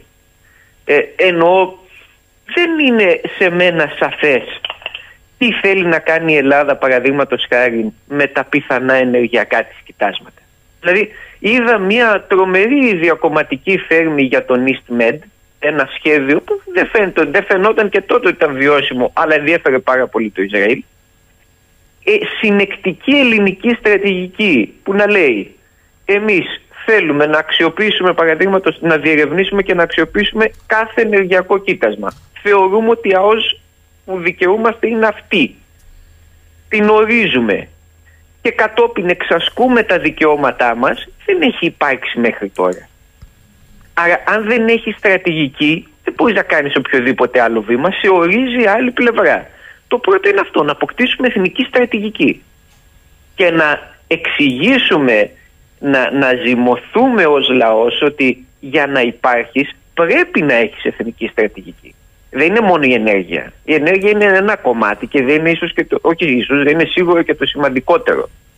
Πολύ σημαντικότερο είναι το αν εν τέλει μας ενδιαφέρει να κρατήσουμε τα νησιά μας. Δηλαδή έχω την αίσθηση ότι ένα πολύ μεγάλο μέρος του ελληνικού πολιτικού κατεστημένου το ενδιαφέρει και δεν το ενδιαφέρει. Και δεν αναφέρομαι στην Τουρκία κυρίως. Όταν αφήνεις τους νησιώτες σου χωρίς δομές υγείας και τους αναγκάζεις να πηγαίνουν στην άλλη πλευρά ε, με συγχωρείτε δεν μου δίνουμε την αίσθηση ως κράτος ότι μας πολύ ενδιαφέρουν τα νησιά. Λέει εδώ ο Γιάννης, καλημέρα. Έχω θέσει το ερώτημα σε αρκετούς καλεσμένους στην εκπομπή. Θα ήθελα και την άποψη του κύριου Τζίμα. Είναι δυνατόν, λέει, να λάβει κανείς σοβαρά την εξωτερική πολιτική της χώρας μας όταν συνομιλούμε, για παράδειγμα, με αυτούς που μας απειλούν με πόλεμο, αν ασκήσουμε νόμιμα κυριαρχικά μας δικαιώματα ή δικαιώματα κυριαρχίας. Επαναλαμβάνω. Το ζήτημα είναι βαθύτερο. Σωστό είναι αυτό που λέει ο ακροατής. Αλλά είναι βαθύτερο, χειρότερο ίσως. Η Ελλάδα έχει αμερικανική εξωτερική πολιτική. Δεν έχει ελληνική. Και για την αμερικανική εξωτερική πολιτική δεν είναι τόσο σημαντικές οι τουρκικές απειλές. Γι' αυτό συνομιλούμε παρότι δεχόμαστε απειλές. Είναι τόσο απλό. Απλώς καλό είναι αυτό οι ακροατές να το σκέφτονται και όλοι μας. Δεν το λέω έτσι σαν να κάνω διάλεξη. Όχι μόνο όταν συζητάμε για τα χωρικά ύδατα, τον ενέργειο χώρο, του νησιά, την κυριαρχία. Αλλά να αναρωτιόμαστε γιατί τα ελληνικά κόμματα στην πλειοψηφία τους λένε αυτό που λένε για το Ρωσο-Ουκρανικό πόλεμο, γιατί λένε αυτό που λένε για τη Μέση Ανατολή, γιατί λένε αυτό που λένε για το Ιράν, γιατί επιβάλλουν και ροές εκεί που τις επιβάλλουν. Μήπως και σε εκείνες τις περιπτώσεις υλοποιούμε την εξωτερική πολιτική μιας άλλης χώρας και όχι την εξωτερική πολιτική που θα συνέφερε τον ελληνισμό. Υπάρχει αντίκρισμα εξυπηρετώντας την πολιτική μιας άλλης χώρας, έστω, θα σας ρωτήσει κάποιος. Ποτέ. Ποτέ. Ε, Ε, διότι αν υπήρχε ε, η απεικιοκρατία ε, θα θεωρούνταν ένα πρότυπο διεθνούς ύπαρξης.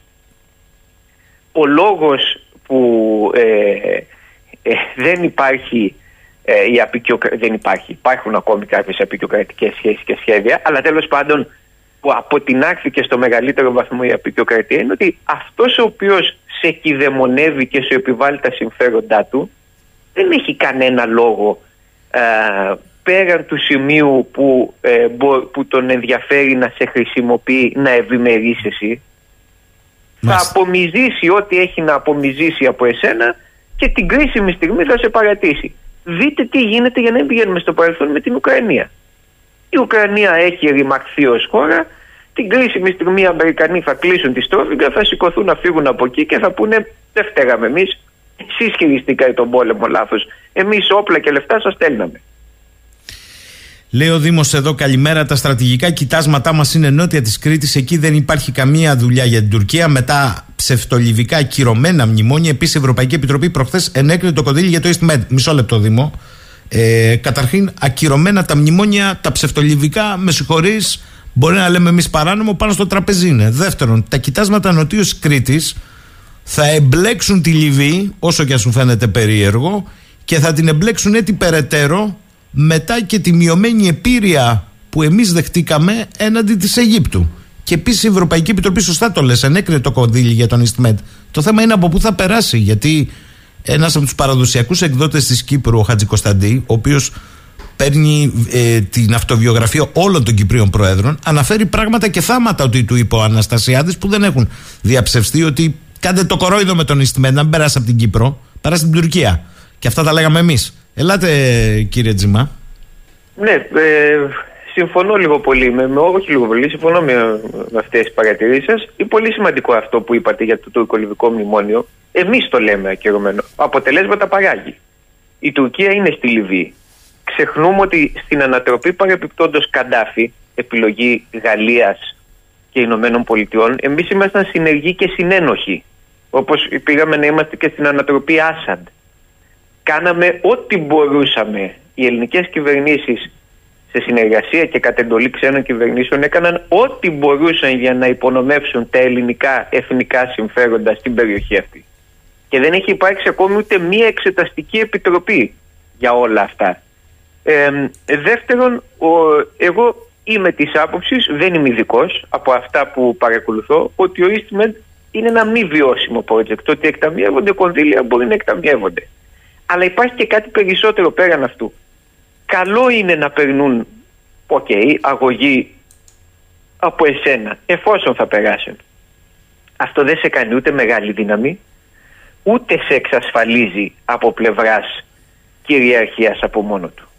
Γιατί αυτή είναι μια συζήτηση η οποία γίνεται από τη δεκαετία του 90. Θα περάσει ο τάδε αγωγός και αν περάσει αυτός ο αγωγός η Ελλάδα θα αναβαθμιστεί και δεν θα την απειλήσει ξα... ποτέ κανείς ξανά κτλ. Ε, υπάρχουν πλήστες όσες χώρες ε, οι οποίες εξαιτίας των αγωγών που περάσαν ή ήταν να περάσουν και δεν περάσανε βρεθήκαν σε πολύ μεγάλα προβλήματα και δεν ευνοήθηκαν καθόλου. Αν έχεις κυριαρχία και εθνική πολιτική όλα αυτά είναι πλεονεκτήματα. Αν δεν έχεις εθνική πολιτική και δεν ασκείς με ικανοποιητικό τρόπο την κυριαρχία σου αυτά όλα κάλλιστα μπορούν να γίνουν παράγοντες από σύνθεσή σου. Λοιπόν, θέλω να πάμε με δύο ερωτήματα και έτσι να κλείσουμε. Α, μου λέει και εδώ κάποιος, άρα τα Ραφάλ, τα F-35, οι φρεγάτες, γιατί τα πληρώνουμε αν δεν πρόκειται να τα χρησιμοποιήσουμε για να επιδείξουμε ισχύ; Είναι ένα ερώτημα, λέει εδώ. Δεν είναι ερώτημα, Έχω κύριε την Τζιμ- αίσθηση βεβαίως. Και υπάρχει και ένα δεύτερο ερώτημα. Γιατί την περίοδο κατά την οποία ε, συντελείται να μην πω μια επανάσταση, μια μεγάλη αλλαγή στη στρατιωτική τέχνη, τεχνική, πείτε το όπως θέλετε, και βλέπουμε πολύ φτηνότερα σε πολύ μεγαλύτερη ε, μαζικότητα, σε πολύ μεγαλύτερο αριθμό συστήματα και όχι πανάκριβες πλατφόρμες να ισοσκελίζουν το πλεονέκτημα αυτών των πανάκριβων πολεμικών πλατφορμών. Γιατί εμείς επιλέγουμε αυτές και όχι την εγχώρια παραγωγή ή έστω όχι και την εγχώρια παραγωγή των πρώτων συστημάτων το βλέπουμε σε πάρα πολλούς πολέμους αυτό στη, ακόμη και στο, στο ρωσοκρανικό, στο παλαιστινιακό. Λοιπόν, γιατί εξακολουθούμε να αγοράζουμε πανάκριβα απ' έξω λίγες στην πραγματικότητα πλατφόρμες σε περίπτωση πολέμου; Και με περιορισμένο αριθμό πανάκριβων οπλικών συστημάτων αντί να παράγουμε ή έστω και να παράγουμε πολύ περισσότερα, πολύ φτηνότερα εμείς το πρώτο βασικό ερώτημα. Το δεύτερο ερώτημα ε, που έθεσε ο ακροατής απαντιέται διότι δεν τα αγοράζουμε για να πολεμήσουμε και σίγουρα όχι για να πολεμήσουμε την Τουρκία. Τα αγοράζουμε για να υποστηρίξουμε το ρόλο του ΝΑΤΟ έναντι της Ρωσίας και για να αγοράσουμε προστασία. Αυτό κάνουμε με τους εξοπλισμούς. Νίκος από Λονδίνο, ας πούμε κύριε Τζίμα ότι ορίζουμε ΑΟΣ, για παράδειγμα, οριοθετούμε με την Κύπρο. Υπολογίζοντας το σύμπλεγμα του Καστελορίζου, γιατί αυτό είναι το κρίσιμο. Αδιαφορώντας για τους Αμερικανούς που δεν ε, μας ε, σμπρώχνουν σε κάτι τέτοιο και αφήνοντας τους διαδρόμους διέλευσης, όπως λέει και το δίκαιο, το ναυτικό, ώστε Ρώσοι, Αμερικανοί, Άγγλοι να κατεβαίνουν και να ανεβαίνουν ελεύθερα αντιστοίχως στην Ανατολική Μεσόγειο. Αυτό δεν θα έδινε στρατηγικό βάθος που μας λένε όλοι ότι θέλει το Ισραήλ προς την Ευρωπαϊκή Ένωση. Δηλαδή θα μας έκαναν οι Αμερικανοί αν Ούτε αυτό δεν κάνουμε, λέει. Ε, δεν θα μας έδινε επίσης για να συνεχίσω τη σκέψη του ακροατή στρατηγικό βάθος να αποκαταστήσουμε σχέσεις με ένα μεγάλο κομμάτι του αραβομουσουλμανικού κόσμου με τον οποίο μέχρι 10 και 15 χρόνια πριν είχαμε προνομιακές σχέσεις. Δεν θα μας έδινε στρατηγικό βάθος να αποκαταστήσουμε τις σχέσεις μας με τη Συρία. Να, να βελτιώσουμε τις σχέσεις μας με το Ιράκ. Να βελτιώσουμε τις σχέσεις μας με το Ιράν. Να κερδίσουμε τις καρδιές του αραβικού κόσμου που κάποτε πήγαινε έλεγε σε Έλληνας και σε έβλεπαν σαν αδερφό μέσω της Παλαιστίνης. Αυτά δεν δίνουν στρατηγικό βάθος στη χώρα. Είναι πράγματα τα οποία η χώρα τα έκανε. Δεν είναι κάτι ουτοπικό που προέκυψε από τη δική μου σκέψη ή οποιοδήποτε άλλο έτσι. Τα έκανε το 80 και πιο παλιά, αλλά κυρίως το 80, τα έκανε ακόμη και το 90, τα έκανε ακόμα και το 2000, τη δεκαετία του 2000. Γιατί ακριβώς θεωρούμε ότι δεν μπορούμε πλέον να κάνουμε τίποτε από όλα αυτά; Και να πω και κάτι άλλο. Αν εν τέλει δεν μπορούμε να κάνουμε τίποτα από όλα αυτά, δεν μπορούμε να ασκούμε κυριαρχία, τότε γιατί υπάρχουμε ακριβώς ως χώρα. Δηλαδή εδώ έχει κυριαρχήσει χάρη στα μέσα ενημέρωσης μια κουλτούρα που λέει ότι η Ελλάδα δεν μπορεί να κάνει τίποτα. Δεν μπορεί να, ε, ε, να οξύνει τη σχέση με την Τουρκία γιατί οι Τούρκοι θα μας ορμήξουν και θα μας πάρουν το μισό Αιγαίο. Δεν μπορούμε να πάμε κοντά στη Γερμανία γιατί θα μας κλείσουν τις τράπεζες. Δεν μπορούμε να πάμε κόντρα στην Αμερική γιατί η Αμερική είναι η Αμερική και δεν ξέρω κι εγώ τι θα κάνει. Θα μας αφήσει χωρίς προστασία απέναντι στην Τουρκία ενδεχομένως. Δεν μπορούμε να πάμε κόντρα απέναντι στο Ισραήλ γιατί οι άλλοι είναι μουσουλμάνοι, θέλουν να μας φάξουν όλους, ειδικά εμάς τους Έλληνες, να μας βιάσουν, να μας κάνουν, να μας δείξουν. Κοινώς η Ελλάδα είναι μια και όλος ο ελληνισμός μια απροστάτευτη κουκίδα η οποία μάλλον κατά τύχη θα υπάρχει ως κράτος εδώ και 200 χρόνια σχεδόν 200. Θέλω να κλείσουμε με κάτι εντελώς διαφορετικό. Έξω από όλα αυτά. Ε, γράφει εδώ πέρα ένας φίλος και θέλω ειλικρά να μας το σχολιάσετε γιατί έχουμε συζητήσει. Έχει γίνει χαμός με αυτό το άρθρο το New York Times ότι οι Ισραηλινοί είχαν τα πάντα στα χέρια τους ένα χρόνο πριν την επίθεση της 7ης Οκτωβρίου και μάλιστα από την άλλη οργάνωση, όχι τη Χαμάς, από την Τζιχάντ είχαν πέσει στα χέρια τους χάρτες, το μόνο που δεν είχαν είναι τον ακριβές χρόνο του χτυπήματος. Μήπως λέει ο κύριος Τζίμας πια αναθεωρεί την άποψή του, δηλαδή το ήξεραν και το άφησαν ή το ήξεραν και το υποβάθμισαν, το υποτίμησαν; Δεν μπορώ να απαντήσω σε αυτό, διότι ένα άρθρο του New York Times δεν είναι επαρκής απόδειξη. Ε, αλλά ακόμη και αν είναι έτσι, δεν μπορούμε να ξέρουμε και είναι τελείως διαφορετικό να το ήξεραν και να το άφησαν από το να το ήξεραν και να το υποτίμησαν, που σημαίνει ότι ήταν μια αποτυχία του συστήματος ασφαλείας. Είχα πει όμως και την πρώτη φορά, νομίζω μαζί που μιλούσαμε και το επαναλαμβάνω, ότι αν το πρώτο ενδεχόμενο, δηλαδή αν πήγαν να στήσουν μια γιγάντια προβοκάτσια, ε, πρόκειται για πρωτοφανή ανοησία, διότι δεν μπορούμε να πούμε ότι 50 μέρες μετά τα πράγματα για το Ισραήλ έχουν πάει καλά, σε κανένα επίπεδο. Ε, ακόμη και στο εσωτερικό της Ισραηλινής κοινωνίας που υπήρχε αυτό ότι ο Ντετανιάχου το άφησε για να ενώσει την Ισραηλινή κοινωνία δεν είναι ενωμένη η Ισραηλινή κοινωνία το ζήτημα των ομήρων διχάζει Ε, Επομένως, επαναλαμβάνω ότι δεν είμαι μέσα στις Ελληνέ υπηρεσίες, δεν ξέρω τι συνέβη. Ε, κρατώ μεγάλη επιφύλαξη για τα άρθρα του New York Times ούτως ή άλλως. Αλλά σε κάθε περίπτωση, ακόμη και αν δεχτούμε την ουσία του, αυτή η ερμηνεία, η μία ή η άλλη, το επίτηδες το άφησαν ή το υποτίμησαν, αλλάζει τελείως την οπτική στα πράγματα. Σωστά. Κύριε Τζιμά, πριν κλείσουμε και ένα ερώτημα του φίλου του Αναστάση. Με τις τελευταίες εξελίξεις στην Ουκρανία και τη Γερμανία, το είπαμε και εμείς στην αρχή της εκπομπής, να ζητά από τους υπόλοιπους Ευρωπαίους στην Ευρωπαϊκή Ένωση νέο δημοσιονομικό πλαίσιο όπου θα πρέπει να πάρει χρήμα αυτός που προσφέρει στην Ουκρανία, δηλαδή η Γερμανία, έχει να πει κάτι για τις υπόλοιπες χώρες της Ευρωπαϊκής Ένωσης. Τι βλέπει; Πάρα πολλά πράγματα μπορούμε να συζητήσουμε. Η Ευρωπαϊκή Ένωση έχει, να, έχει τεράστια προβλήματα. Τα οποία δεν είναι μόνο φετινά, ε, είναι Εντάξει. πολλών ετών. Και οι ευρωβουλευτές Δηλαδή- κάνουν ό,τι μπορούν να καταργηθεί το βέτο. Μάλιστα. δηλαδή, κοιτάξτε τώρα. Πρώτον, η Ευρωπαϊκή Ένωση έχει μπει μέχρι νεότερα σε μια πορεία συρρήκνωση. Έχασε ένα μέλος. Πολύ σημαντικό. Δεύτερον, υπάρχουν κυβερνήσεις, μάλλον υπάρχει πιθανότητα να υπάρξει κυβέρνηση στην Ολλανδία, η οποία δεν ξέρω αν θα το κάνει, έχει ως διακεκριμένο στόχο δημοψήφισμα για την έξοδο της Ολλανδίας από την Ευρωπαϊκή Ένωση. Τρίτον, το μέσο εισόδημα του, των Ευρωπαίων πολιτών, των πολιτών της Ευρωπαϊκής Ένωσης από το 2014 και μετά αποκλίνει σε σχέση με το αμερικανικό μέσο εισόδημα, δηλαδή από τη χρονιά της επιβολής των ρωσικών κυρώσεων και έπειτα. Τέταρτον, μετά το 22 η αποκοπή από τη Ρωσία σημαίνει ακόμη και αν με διαφόρους τρόπους ακόμη δεν έχουμε δει σε όλο το μέγεθος τις συνέπειες σημαίνει ότι η, η καρδιά η βιομηχανική της Ευρώπης της Ευρωπαϊκής Ένωσης φθήνει. Ε, η Ευρωπαϊκή Ένωση δεν μπορεί να συντηρηθεί χωρίς τη βιομηχανική της καρδιά. Μπορεί να κάνει χωρίς την Ελλάδα, μάλλον, αλλά δεν μπορεί να κάνει χωρίς το, το βιομηχανικό της πυρήνα. Πέμπτον, έχει παρασυρθεί λόγω των αυτοκτονικών ηγεσιών της σε ένα πόλεμο, στην υποστήριξη ενός πολέμου και έχει και η Γερμανία έτυχε να έχει το χειρότερο καγκελάριο ίσως από καταβολής. Λοιπόν, ο, τον οποίο τον χάνει, τον χάνει η πλευρά της Δύσης. Άρα θα πρέπει να βρε, θα βρεθεί και με ένα ε, διεθνοπολιτικό ζήτημα. Ποια θα είναι η μορφή της Ουκρανίας στο τέλος αυτού του πολέμου και πώς θα τον διαχειριστεί. Πώς, πώς θα διαχειριστεί και τον πόλεμο το τέλος του εφόσον έχει σχετικό στα κοντά και την, τη μορφή της Ουκρανίας. Έχει επίσης το πρόβλημα ότι βιώνει μια εσωτερική αλλαγή σχετισμού. Δηλαδή, από διεθνοπολιτικής απόψεως, η Πολωνία είναι πολύ σημαντικότερη από τη Γερμανία και από τη Γαλλία.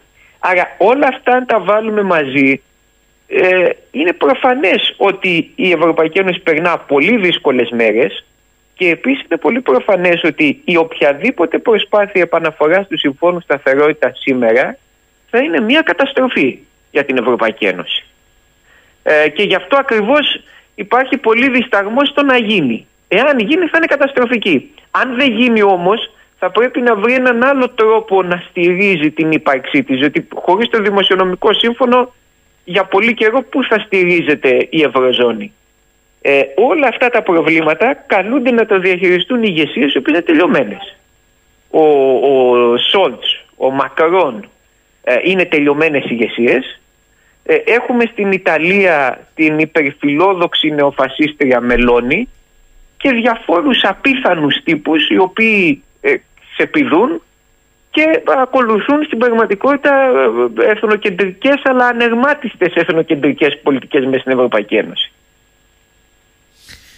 Ε, ο, Κώστας, ε, ο Κώστας μου λέει εδώ πέρα πριν κλείσουμε Ακούστε το, ο EastMed είναι βιώσιμος κύριε Τζίμα γιατί δεν παρέχει, ενέ- θα παρέχει ενέργεια στο μεγαλύτερο καταναλωτή του πλανήτη που δεν έχει πλέον την επιλογή της Ρωσίας. Να μην λέμε λοιπόν λέει ανακρίβειες και είναι στρατηγικό πλεονέκτημα διότι επιτρέπει και την εκμετάλλευση και των εγχώριων ε, κοιτασμάτων όταν μιλάμε δημόσια να είμαστε πιο προσεκτικοί μισό λεπτό κύριε Τζίμα κύριε Κώστα μου, καταρχάς, ότι επιτρέπει την εκμετάλλευση των εγχώριων κοιτασμάτων πρέπει να το έχεις αποφασίσει. Και αν μπορείς να το υποστηρίξεις και να μην τα βάζεις σε μοιρασιά και άλλα πολλά. Διότι μέχρι τώρα εμείς συζητάμε για τους αγωγούς και τη μεταφορά ηλεκτρικού ρεύματος και φυσικού αερίου από το Ισραήλ και την Κύπρο. Για το δικό μας δεν λέμε. Ένα.